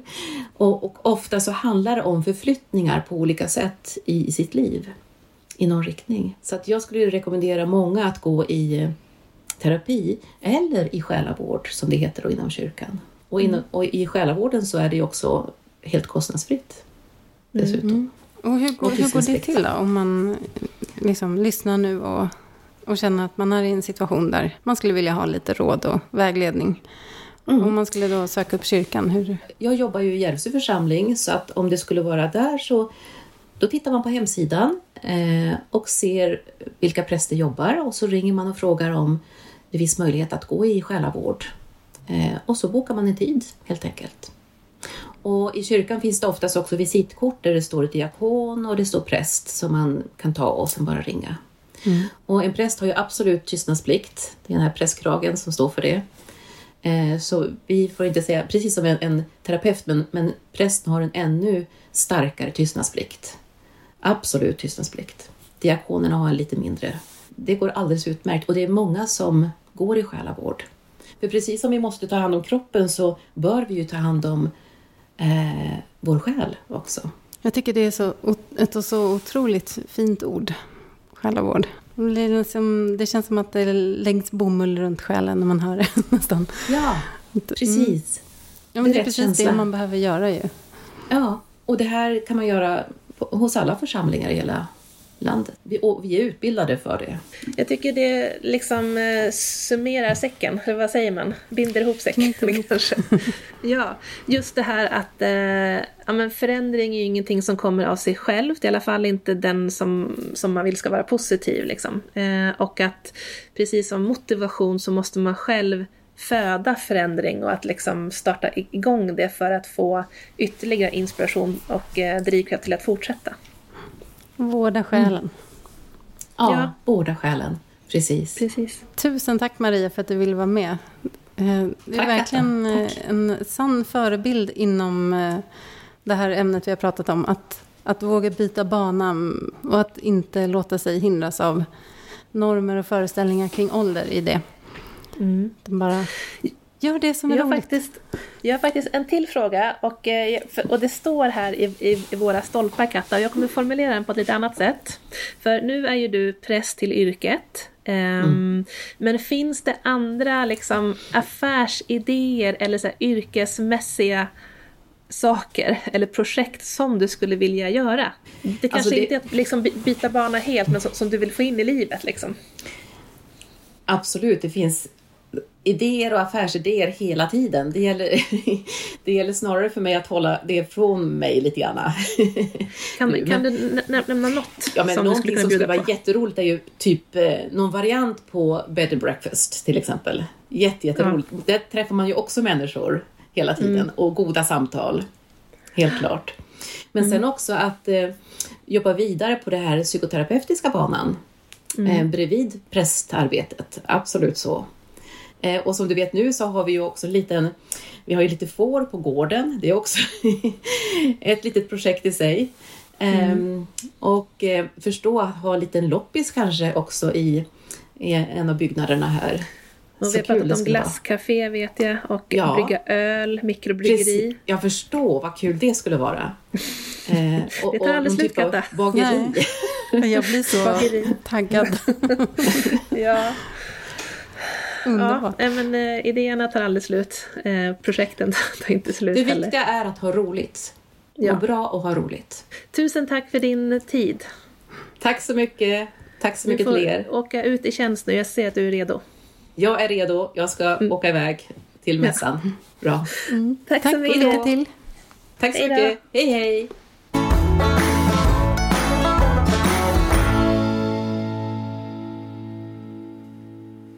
Det där är min mamma. Du förstår var jag kommer ifrån. Alltså gud. Det är underbart bara. Alltså jag tycker hon är så härlig. ja, men det... det är också så här, man, det tycker jag är häftigt när man, när man som en person då som undrar hur en sån här person funkar. När man märker också att nej men hon har inte ens tänkt så här. Alltså, det är liksom, jag kan känna så här, om man ställer en fråga, eller ibland när jag ställer en fråga till dig, så här, mm. Men vadå? Vadå, nu förstår jag inte ens frågan ungefär. Och det, jag tycker det är så häftigt. Ja, ja precis. Och där tror jag att här, man kan uppleva mig som eh, eventuellt så här, oempatisk, att jag inte ens kan förstå att det finns ett annat sätt att se på det. Men det är för att jag inte upplevt det, tror jag. Och det kommer mm. ju från att jag har liksom vuxit upp med det här att ja men åh, jag kanske ska börja liksom eh, jag kanske ska bli egen företagare och köpa in bröd från Hälsingland och ja men du vet, alltså det är så himla självklart allting. Eh, mm. och, och jag, jag märker ju det hur mycket jag har präglats av henne för jag, jag hör ju att vi, ja men vi har samma liksom filosofi så att ja, men, det här är inte omöjligt, det borde vi kunna gå liksom och, och sådär. Mm. Jag hör ehm. det också. ja. det så, plus att ni också är väldigt lika utseendemässigt. Så det är ja. som att sitta och prata med en blond Sara. Ja, men vet du Katta, när, när, när, vi då, eller när hon jobbade med smycken, då så var jag med ett tag eh, och liksom jobbade med själva PR-delen och vi var på en smyckesmässa och eh, några personer kom upp och var så här, men är ni syskon eller? Alltså, jag var nej, det här är min mamma. Inte syskon. Det är 20 års skillnad mellan oss. Jag försökte få ihop matten där, för hon måste ju ha varit 20 år då när hon fick dig. Ja, hon var väldigt ung. 19-20 ja. någonstans där. Ja, men det var intressant. Då har vi ju fått inspiration här kring ämnet studier och karriär. Mm. Ehm, och det hoppas jag att många tar till sig. Jag blir supertaggad av att lyssna på din mamma. Känner bara att så här, gud vad långt livet är, nu kan jag göra massa grejer. Ja, tänk att hon pluggade till psykoterapeut när hon var 45. Ja. Det, är också liksom, ja, men det är några terminer på det också om man ska gå handledar, ja, handledare, vad man nu, mm. vad det nu heter. Mm. Det mm. finns mycket kvar av livet. All possibilities. Exakt. Men eh, Och, det finns ju ett till område som också... Ja. Förlåt. Nej, jag skulle säga Nej. samma sak. Ja. ja, men som också är lite omgärdat kring åldersnormer. Och det är ju det här med kärlek. Verkligen. Vad tänker du spontant på när jag säger kärlek och ålder, Sara? Ja, men det är någonting som jag ser positivt på när det kommer till ålder. Eh, vi inledde ju podden med att prata hur jag känner kring ålder och det finns mycket som jag tycker är härligt. Det jag inte tycker är härligt det är liksom så den fysiska förändringen med så här återhämtning, drabbad av skador och sjukdomar som uppstår och allt vad det är. Men kärlek, alltså där tycker jag verkligen att det blir bättre och bättre. Just för att min upplevelse är ja, men jag var ju singel som 35 eh, och skaffade, eller ja, träffade en ny kille ganska snabbt, så jag var singel ungefär ett halvår. Eh, och det är ju roligare nu. Det beror nog på för att jag känner mig själv mer, jag kan hänge mig själv mer, så att det blir liksom mer en mer äkta relation. Och jag kan uppskatta våra olikheter, så kan jag bli jättearg på dem också och frustrerad. Men att det, det är mer innerligt nu på något sätt. Vi, mm. vi delar mer. Jag vågar mer. Häftigt. Mm. Ja. Hur ser du på det? Ja, men jag tänker att där har det ju funnits föreställningar och det är allt från det här med åldersskillnad i en relation till, alltså det har alltid varit så här, ja, äldre män skaffar yngre kvinnor och sen är det jättetabu när det är tvärtom. Men sen är det också det här med, kan man liksom bli kär när man är 75? Eller, och, och så vet jag, jo men det kan man ju, för det har jag sett faktiskt på, på olika håll. Jag förstår hur du mm. tänker, men samtidigt så är det en sjuk tanke att känslorna skulle liksom suddas ut när man blir 70 plus, eller 50 ja. eller 47 eller 63 liksom. Ja, ja eller hur? Det, jättemärklig det, inställning att tänka så. Det är klart man, man kan bli liksom pirrigt nykär när man är ja. 90. Ja. Det, jag hoppas det. Men det, jag är helt övertygad om att det är så. Eller jag vet mm. ju att det, det finns ju exempel på det. Ja. Sen en sak som är lika jobbig som den är positiv tror jag, det är ju liksom att här, folks bagage blir ju tyngre och tyngre. Och mm. om man har dealat med sitt bagage så tror jag att det är en jättebra grej, för att då får man förhoppningsvis en partner med insikt liksom. Eh, och med erfarenhet. Men träffar man någon eller dejtar man folk som har mycket bagage utan att de har koll på vad det är för bagage, då är det extremt jobbigt. Det blir väldigt svårt. Det där, det där behöver man ju hantera för att kunna ha en, en bra, en sund relation. Mm. Eh, sen kan ju två personer med ohanterat bagage söka sig till varandra och liksom få en, en relation ändå, men den blir ju ofta ganska destruktiv då. Eller det, ja. Ja, bagaget det stör. kan vara svårt. Ja, en utmaning. Mm. Ja, precis. Men, och, och, där tror jag liksom att när man har, alltså ju äldre man, man blir och ju mer man är öppen för självinsikt, desto bättre blir ju allting. Så här. Man blir bättre som mm. ledare och chef, man har en sån yrkesroll. Man, man blir bättre i att leda sig själv, man blir bättre i en relation också. För att man lär sig mer om sig själv och sitt beteende. Men det är också om man är öppen för att fortfarande utvecklas. För att det finns också, tycker jag, en tendens hos personer som blir äldre att bli ganska låsta i sina uppfattningar. Jag, mm. liksom, jag kan det här. Att man får svårare och svårare att ändra sig och se nya perspektiv eller vinklar. Och jag, vet, jag tycker det var så intressant för eh, min syrras man, han har ganska nyligen fyllt 50. Och sen så var det i, i någon diskussion så här, han bara, nej, men nu kände jag att nu höll jag på att bli sådär gubbigt fast i, i en åsikt. Han bara, ja. och det vill jag inte bli. Men då hade där, han ju insikt ändå. Ja, han hade insikt. Ja. Och liksom kunde så ja, just det. Men, men det tror jag inte alla har. Så att det är nog lätt också att med åldern faktiskt bli lite mer hård i sina positioner på något sätt. Mm. Ja men verkligen. Och, ja, men, å, återigen så är väl terapi då, som är en bra, ett bra verktyg genom, mm. hela, liksom, genom alla åldrar för att vara vaken och alert liksom. Men du och jag, mm. vi har ju båda dejtat som 20 någonting, vi har dejtat som 30 någonting. Eh, jag har inte mm. dejtat som 40 någonting för att det har bara gått en vecka. Men det har ju du mm. hunnit göra eftersom eh, mm. du är... Berätta, hur har dating som 40, vad känner du för det? Nu ska vi säga då att jag har inte dejtat så mycket som 40 någonting. Därför att det har också varit lite så begränsat utbud här där jag bor. Om man säger. Ja. Men några, några försök har jag gjort. Och det har varit, eh, men det har varit intressant därför att eftersom sist jag var i den situationen så var jag tio år yngre. Och det där är intressant för att man utvecklar sig som person. Men sen kan man ju liksom falla in i gamla mönster. Mm. För att man inte har gjort det. Alltså, för att jo, men det är så här man dejtar, eller det är så här man inleder en relation, eller vad det nu kan vara. Eh, så det var ju faktiskt intressant. Men däremot så kände jag ju snabbt att nej, men gud, så här funkar det inte. Och att jag kunde hantera eventuella, för det kan ju dyka upp situationer när man precis har träffat någon eller man dejtar med osäkerhet och allt sånt där. Men att det, det som jag kanske hade svårt att hantera då, tio år tidigare, det kunde jag liksom ganska snabbt så identifiera och bara, oj då, jaha, så här ska jag inte hantera det den här gången. Det var väl häftigt att upptäcka att så här, ja, men någonting har jag lärt mig på de här tio åren. Mm. Och att jag är tryggare i situationer därför att jag vet lite mer vem jag är och jag är inte bara ute efter att få den andra att tycka om mig, utan jag vill också känna, tycker jag om den här personen, där jag kanske tidigare var, ja men glömde bort mig själv lite i dejtingsituationen. Mm. Att man bara vill vara bra.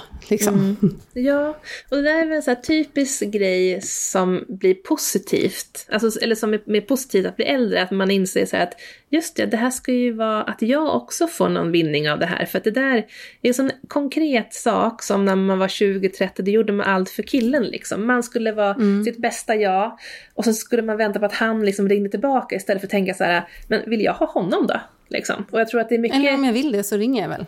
Ja, liksom. och jag tror mm. att, att det finns ju absolut exempel på folk som har den insikten och har liksom den eh, självkänslan, eller vad det nu kan vara, självvärdet, att förstå det även när de är 20. Eh, och jag tror att det finns folk som inte har någon koll på det även när de är 40.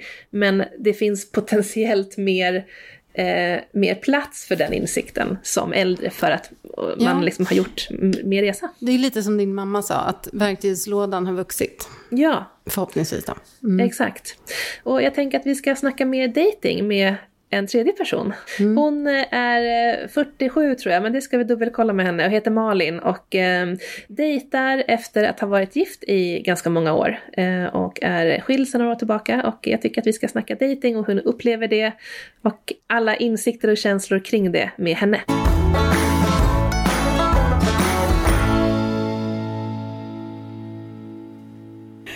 Jaha, nu kommer vi live från Saras kök i Åre.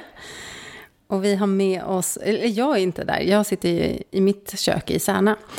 Men eh, hos Sara så har vi med oss en eh, gäst som ska eh, hjälpa oss navigera det här med dating som eh, vad ska man säga då? Inte som äldre vill jag inte säga, men eh, som mm. inte 20 plus. För det är också ett område som kanske är omgärdat av lite normer och eh, fördomar. Men vi börjar väl med att säga välkommen hit Malin Nordqvist. Ja, men tack. Superkul att vara med och prata dating. Det är ju ja. underbart. Som nybliven, ganska nybliven 48-åring då. Bra ålder. Har du mött några fördomar kring dating när det kommer just kopplat till ålder? Nej, alltså lite kanske det du var inne på, det är väl det här, kan man dejta när man är 40 plus? Ja, det kan man ju. Men fördomar, jag vet inte. Eller hade du själv några tankar kring det? Jag när var, du liksom jag, blev singel? Jag började, ja det var ungefär för två år sedan. Och, och de för, alltså nu har vi också levt i ett corona corona dating-tid som är lite speciell för mig som klev egentligen in i datingvärlden mitt i corona. Så att då började jag ju förstås med Tinder. Datingen mm. via Tinder. Swipa. Och det, det fördomarna där, det är väl att man tänker att alla är idioter. ja, det bara... ja, men vi brukar skoja och säga att alla är ju konstiga där ute på nätet. Det är väl en stor fördom, mm. eh, tycker jag, som man ofta får höra. Liksom att det är nästan lite skämmigt att säga, upplevde jag först i alla fall, så här. Eh, nej men nu har jag gått med på Tinder, jaha, oj, är du där? Ja, där är ju bara massa knepiga människor. Fast jag är ju där, och jag tänker att jag är ju ändå ganska normal. ja. Men det är väl en ganska stor fördom och för mig, egentligen är det, igen, ja, det är egentligen bara det som jag har med mig i datingvärlden än. Det är ju faktiskt via appar eftersom mm. det har varit corona och det är där jag startar min datingresa. Så att ja, största fördomen är väl just det, att det är via nätet. Mm. Sen inte så mycket kanske åldersrelaterat just i den, men att mer baserat att det är nätet fortfarande men, att ja, det kan vara liksom. Men där kanske är en skillnad just att vara 40 plus jämfört med att vara 20. För mm. när man är 20 utifrån, alltså min, min bror är, han är inte ens bara 20, han är 30. Mm. Där, alltså alla hänger ju på Tinder och sen så liksom skapas det grupper och man är ute och klubbar tillsammans för att ja. man råkar träffa någon där och sen så blir man ett gäng liksom. Ja. Um, så att det känns som att de som är 20 och 30 är så uppväxta med Tinder att det inte är mm. något konstigt. Det är snarare så här har ni träffats på en klubb? Att det är konstigt ja. liksom, att man träffades i verkligheten? Eller? Mm. Jo, men det, ja, men det har du, det tror jag, det, det stämmer ju jättemycket av det mm. du säger. Så där får jag nästan i så fall Precis, nu när du säger det så får jag en reflektion själv. Ja. Att där är det lite åldersrelaterat. Jaha, ska man ut på nätet? Mm. Och samtidigt så har det alltid funnits, det har ju inte funnits liksom andra dejtingsajter på nätet sedan länge tillbaka. Mm. Match och alla de här, alltså mer de här vanliga som har varit, som fortfarande finns. Ja. Ja. som fortfarande finns. Men vad kan du säga? om- Ska vi, kan vi liksom fastslå att det är en fördom? Eller um, är det kanske lite blandat? Jag tror att det är lite blandat. Och sen så tror jag att det är kanske både inifrån mig själv och utifrån omvärlden. Du var gift innan. Och eh, hur, hur länge hade du varit? Alltså hur länge sedan var det du senast dejtade när du nu skulle ut igen? Ehm, ja, det är ju över 25 år sedan. Ja, Så, att jag har levt det en med- jättelång relation. Ja. Ja, och då var det ju inte så mycket nätdating kanske. Nej, men det fanns ju inte alls på samma sätt då. Verkligen inte. Det, det kanske, jag vet inte ens vad som fanns då om jag ska vara ärlig. Men vi träffades ju absolut inte via det i alla fall. Utan det var ju på vanligt, det traditionella sättet ute. Ja, Eh, så att, På krogen. Eller? Eh, ja, på krogen. Via gemensamma vänner. I raggarbil I utanför macken. raggarbilen. Ja, hemma i Värmland. Eh, Det är väldigt mycket nytt i alla fall att vara nybliven singel.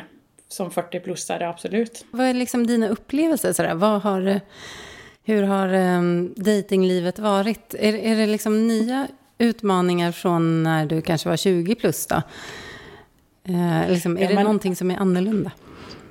Ja, alltså eh, datinglivet har ju varit väldigt upp och ner. Och det har ju också lite tror jag att göra med hur man känner sig själv. Och framförallt först i början är det ju nästan lite så nyhetens behag. Det var ju som en helt ny värld. Det var ju liksom Va? Ena efter den andra. Det var ju jättekonstigt att bara sitta och swipa en massa män åt höger och vänster. bara sådär. Och sen så fick man kontakt med någon. Det var jätte, jag tycker det var jätte... Och då tror jag att jag fylldes med jättemycket någon så här lyckokänsla. Man får ju lite bekräftelse. Det blir mycket som händer där på, på väldigt kort tid och väldigt snabbt. Den är man ju inte van. Där tror jag att du får kanske en väldigt, jag vet inte, men större effekt i på nätet kanske än att när du är ute och, och du, träffar no, du träffar en person som du tycker känns jättehärlig och man sitter och pratar. Men här blev det ju, om jag liksom refererar mer till Tinder-dejtandet, då blev det ju som jättemånga helt plötsligt. Så det blir ju, Ett smörgåsbord. ja det blir nästan som ett hus faktiskt. tänkte, ja, men som, ett, som ett barn i en godisbutik fick jag upp i huvudet. Ja, lite grann. Som ett jädra lyckorus. Och man fattar liksom ingenting. Och gick på både det ena och det andra själv också. Innan man kanske har lärt sig lite grann nu då. Men eh, så i början tycker jag mer att, ja, wow, är det så här det kan vara?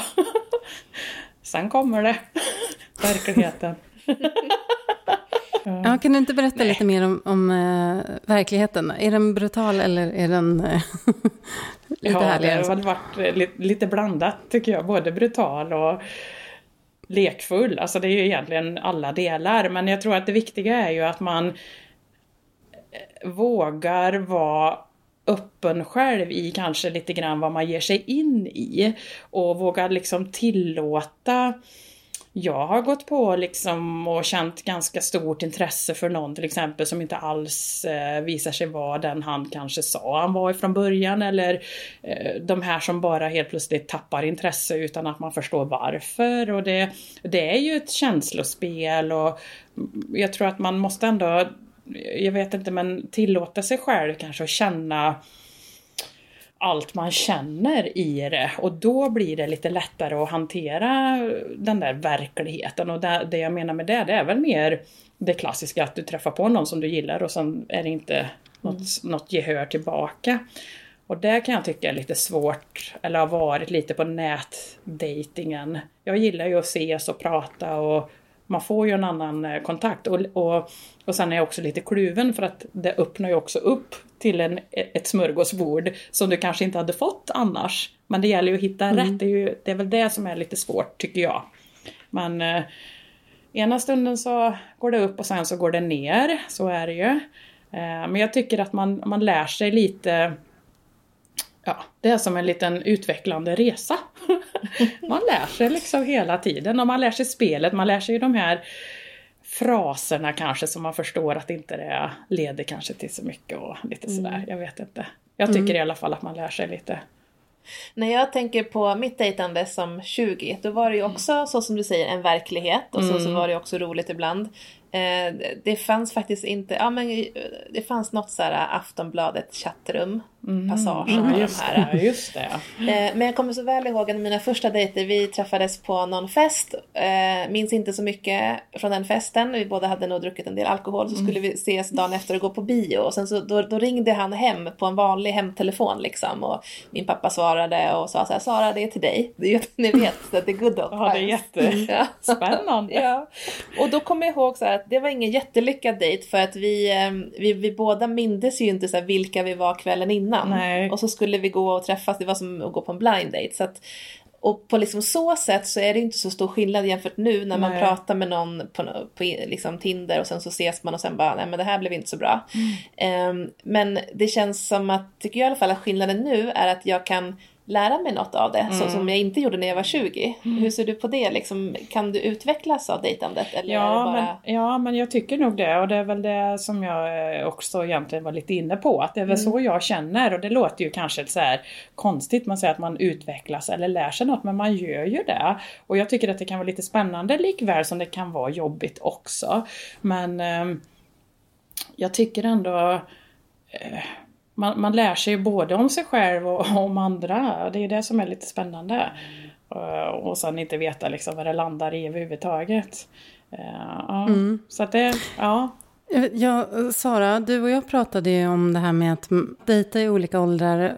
Det är ju också innebär ju att man själv har med sig lite annat in i det. Typ som 40 plus då till skillnad från kanske 20 plus så har man lite mer koll på vem man är och har sina, liksom, ska man säga, in- inte gränser kanske, men att man, vad man accepterar och inte sådär. Men känner du en, en skillnad i det från hur det var Ja. kanske när du var 20 plus?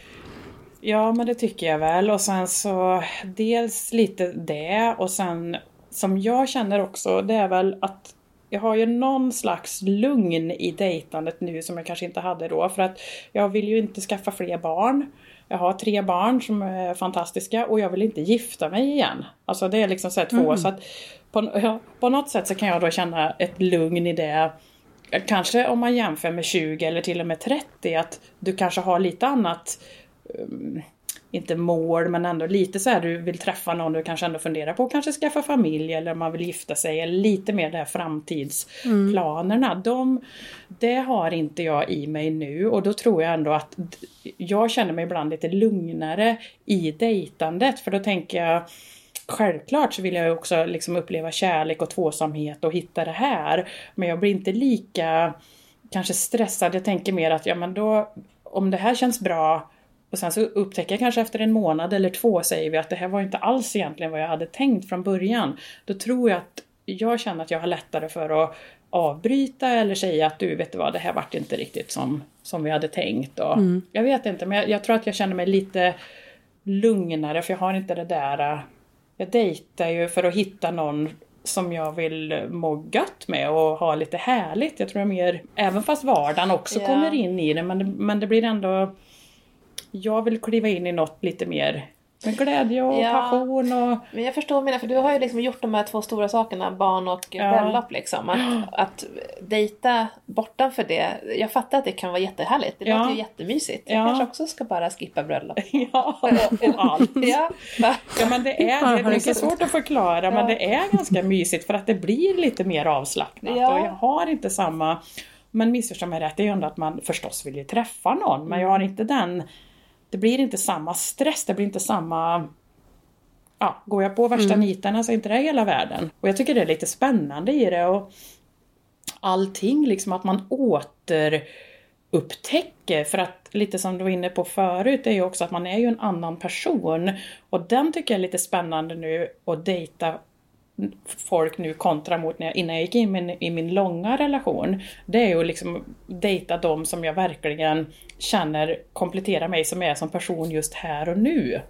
Och det har ju med allt att göra, det är ju även sexet också. Det är ju superhärligt att återupptäcka det. Det är också en resa i sig, liksom passion och lust och jag tänker att vi ska ju leva liksom, jag har ju halva livet kvar så det är ju för mig känns det som att det är superhärligt att vara på den här resan liksom och, och, och dejta och upptäcka liksom, även upptäcka sig själv, alltså hitta saker i sig själv som man kanske inte jag tror att jag vågar mer, jag vågar tänka mer, jag vågar utmana mer liksom i dejtandet. Kanske kontra mot när man är yngre. För att jag kanske är tryggare lite mer i mig själv och vet lite mer vad man Ja, precis. Det kan ju vara verkligen en stor fördel. Ja, Att Man är lite mer på det klara med Ja, men det här som du säger, vad man vill ha och, och vet att man Ja. behöver. Och sen är man ju inte på något sätt färdig med det förmodligen, nej. skulle jag tro. Men, men det är i alla fall, man har kommit en bit på väg och man har ju lite erfarenhet i bagaget som man har att jämföra med. Sådär. Ja, men precis. Och framförallt så vet jag vad jag inte vill ha. Och det är en stor fördel när man dejtar. Ja, verkligen. precis. Ja, det är bra. Det är liksom, checklistan är lite mer utarbetad. Ja, precis.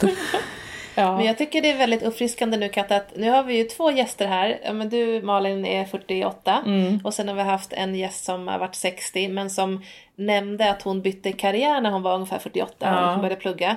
Och att ni båda två säger så här, men jag har ju halva livet kvar. Ja. Medan då alla de här 30-plussarna som man hör i så Facebook-forum som till exempel är så här eh, nya singlar och känner så här att men gud, allt är slut nu, så här, kommer jag någonsin eh, liksom att träffa någon? Det är som, det är som att, att man inte förstår att så här, det är så mycket av livet kvar och man tror att det är slut när man är 40 till exempel. Och att det, det är så fel. Ja, jag Det- skulle säga tvärtom. Ja, ja verkligen. Alltså det är något helt annat. Det är precis det där som jag också... Ja, men det är exakt den känslan jag har. Att det är, alltså det är friare och jag ser ju jättepositivt på att man har hur mycket som helst kvar. Det är inte slut. Nej, Snarare Nej, tvärtom. Det finns ett helt smörgåsbord där ute. Ja. Man Men, bestämmer sig eh, vilken ålder man vill ha också. Ja, för nu, det var en, en fråga jag hade också. Mm. Sådär. Hur, eh, vilket åldersspann har du inställt på din Tinder-profil nu? Och vad Ja. liksom tänker du om de olika åldrarna? Jag har haft lite olika men det ligger på 30 till 50 faktiskt. Eh, och jag är ju 48 som sagt. Och vi har även liksom vänner som också håller på och dejtar. Så det, det är bra också tycker jag. Det är härligt att ha någon som är i samma sits faktiskt. Oavsett vad det är man går igenom i livet. För att eh, dating tar mycket både energi och tankar och funderingar vare sig man vill eller inte. Så är det likväl som jobb eller vad det än är. Så det är ganska härligt att ha någon att dela det med. Och vi brukar prata mycket om det här med ålder men jag har väl fastnat lite för eh, jag gillar liksom ja men från 40 och upp tycker jag är perfekt. Och sen är det väl men det som är spännande med ålder det är väl mer den här normen fortfarande med att dejta någon yngre som kvinna. Den, den tycker jag man fastnar mer i. Att om jag som 48-åring dejtar en som är 33, då är det så här, jaha, men gud liksom. Men det är klassiska, att vänder vi på det så är det ju inte lika konstigt om han är 48 och hon är 33. Nej. Men om jag, alltså det, den, den tycker jag, den, den är fortfarande, känns som att det sticker liksom i folk. Och, Har du mött det?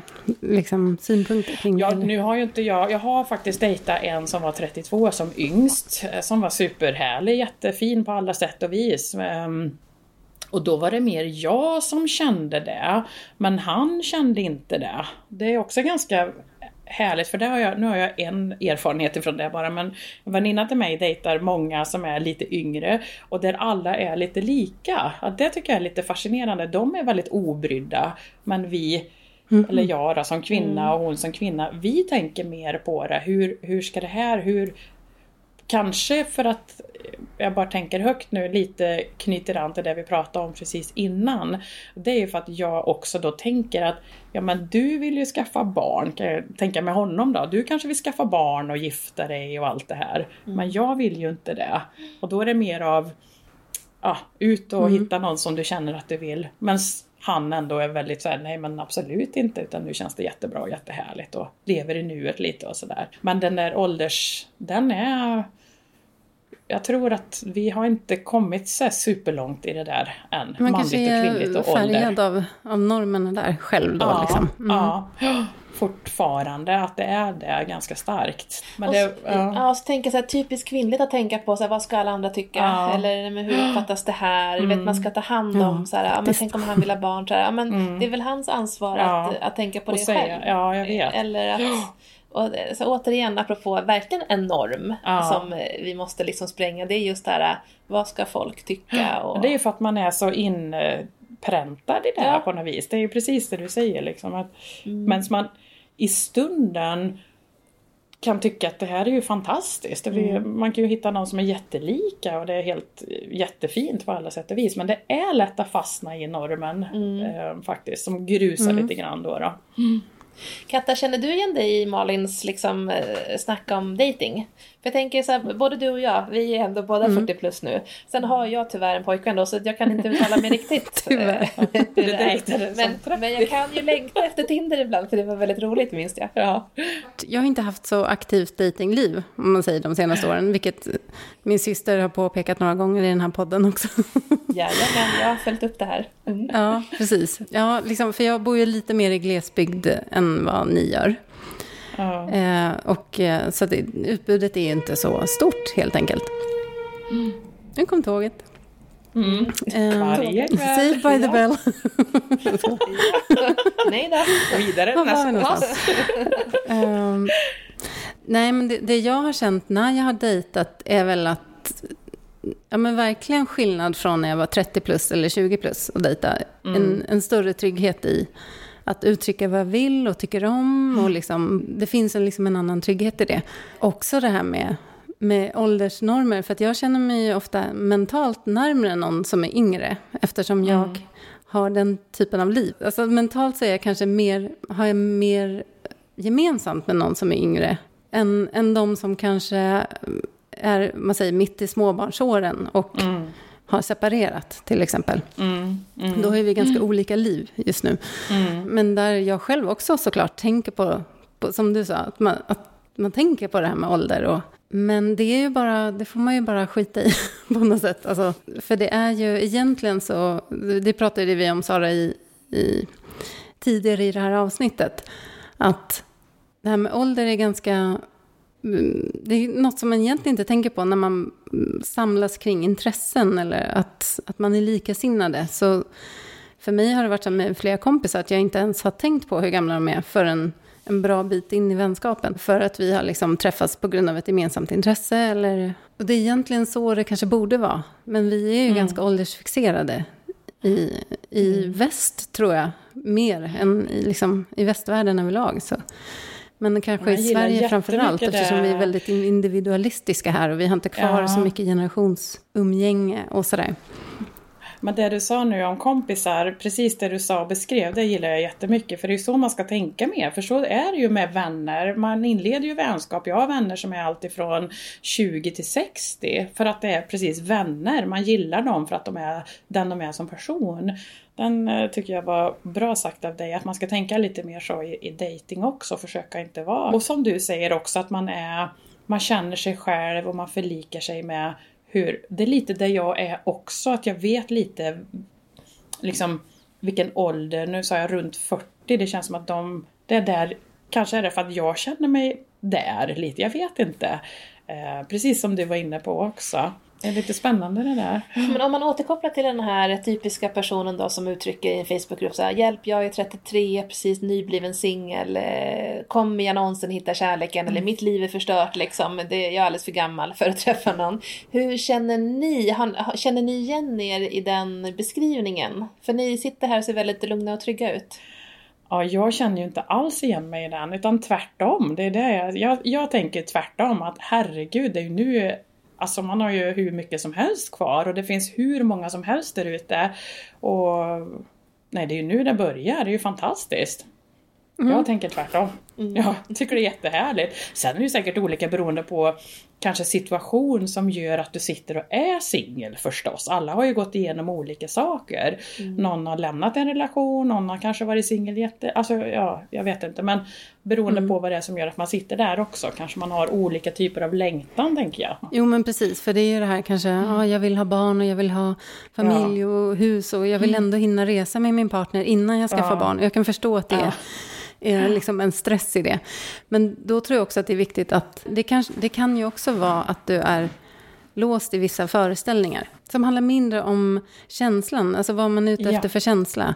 Snarare än det här som du har pratat om Sara flera gånger. Att Är det verkligen en gård på landet du vill ha? Eller vill du ha kontakt med djur eller natur mm. lite oftare i din mm. vardag? Liksom? Och det, det gäller väl mm. samma med föreställningar kring vad man ska eller borde mm. eh, uppnå. Liksom. Och jag tror att där mm. har man matats med många föreställningar. Så att eh, en viktig reflektion att göra där är väl så här, vad är det egentligen jag vill uppnå. Sen jag kan förstå att den stressen kan uppstå. Jag har ju själv liksom inte haft den, oh, jag måste skaffa familj och jag måste mm, ha en viss eh, liksom, familjebild för mig själv. Så jag kan ju kanske inte, jag kanske inte är rätt person att uttala mig om, om den stressen.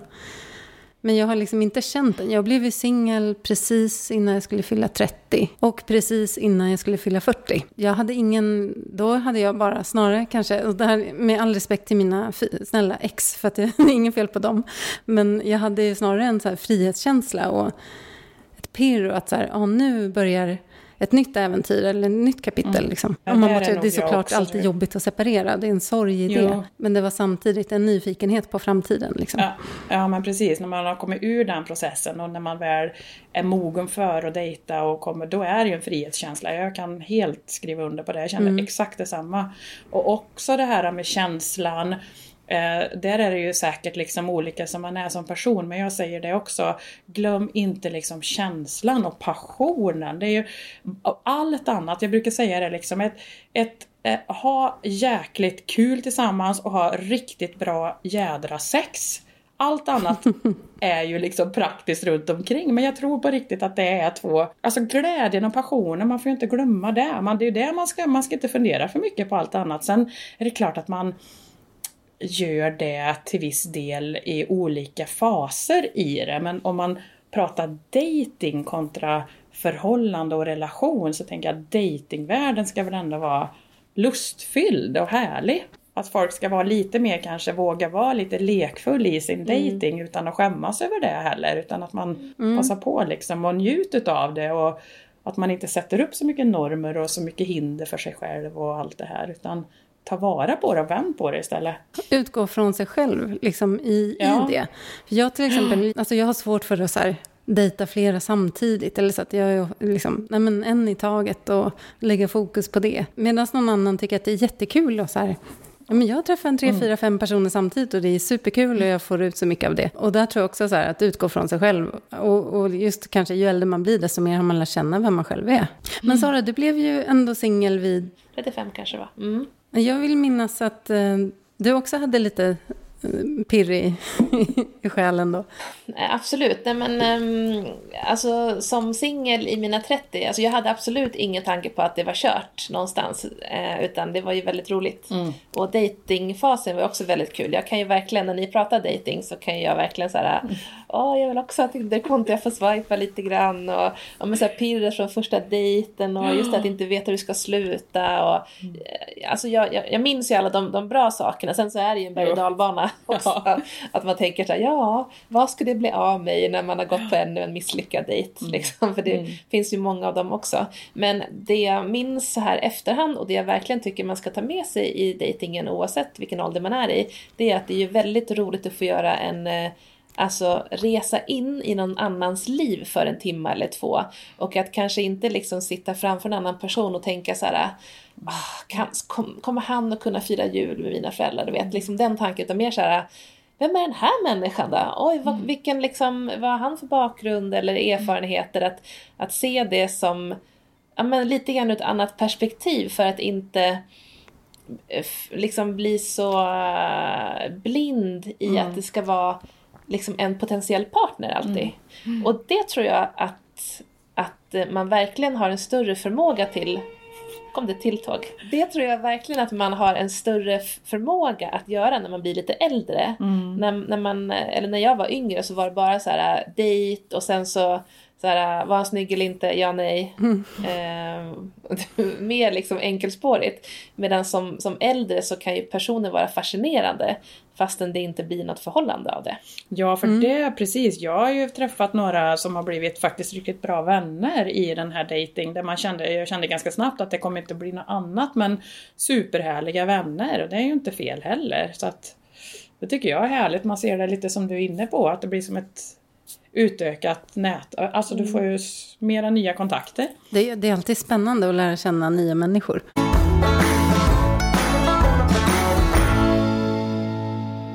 Jag har ju kommit lite till att jag är sugen på verkligen att träffa någon ute och börja i den ändan istället. Som jag sa, träffa någon och känna, ja men tjena, hej vad kul! Och så börjar man snacka och så känns det härligt. Och sen börja skriva och ringa. Den är jag sugen på, det här som, som det har varit. Det här nya sättet. Ja, Ja, det kanske får en revival nu efter pandemin. ja men jag tror nästan det. Jag, Analog dating är det nya Ja, svarta. precis. Liksom. Så om man är nyfiken på dig då Malin, då ska man ge sig ut i årets eh, krogliv nu framöver. Ja, i kroglivet hoppas vi kunna ses. Jajamän, och jag kommer vara med som en wingwoman, Ja, eller vad precis. kallar man det? Ja, precis. här Du- du experten. får langa in ja. Ja, exakt. Nej, faktiskt, jag längtar efter det. Jag längtar efter att gå ut och mingla lite. Det gör jag. Det måste jag erkänna. Och, och, och Ja. känna...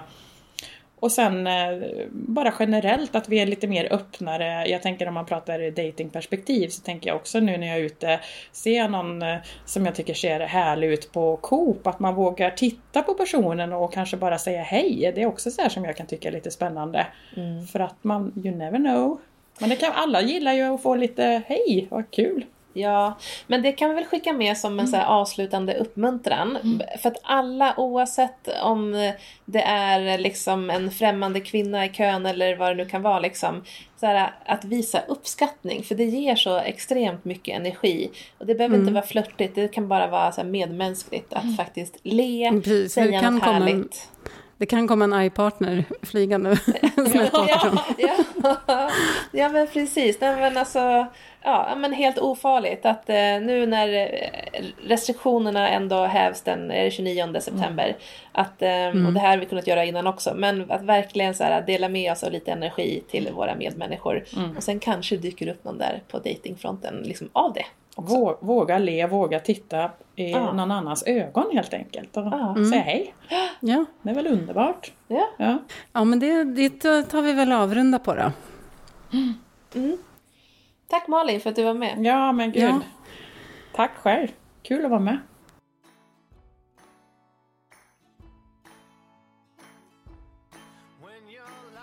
Har du fått eh, ny kraft i, i vägen framåt? Ja, men alltså jag tycker att jag har många insikter och en av de insikterna är att så här, det är klart man känner oro eller eh, någon form av så här negativ känsla kring 40, men det gjorde jag även när jag var 20 och när jag var 30 och det kommer jag göra när jag är 50 också. De kommer bara skifta karaktär och det min insikt är att när den kommer så ska jag bara bara Sara, vad är det för dum tanke? Bort! Alltså mentalt liksom. Det här är ingen tanke som ska få ta plats i mitt huvud. Inte heller bjuden på mitt kalas. Nej, inte bjuden. Eh, och just det här med vad andra tycker och tänker också. Så här, bort med vad den här grannen tänker och tycker, eller den här kollegan. Skit i det. För de är inte viktiga i mitt liv ändå. Liksom.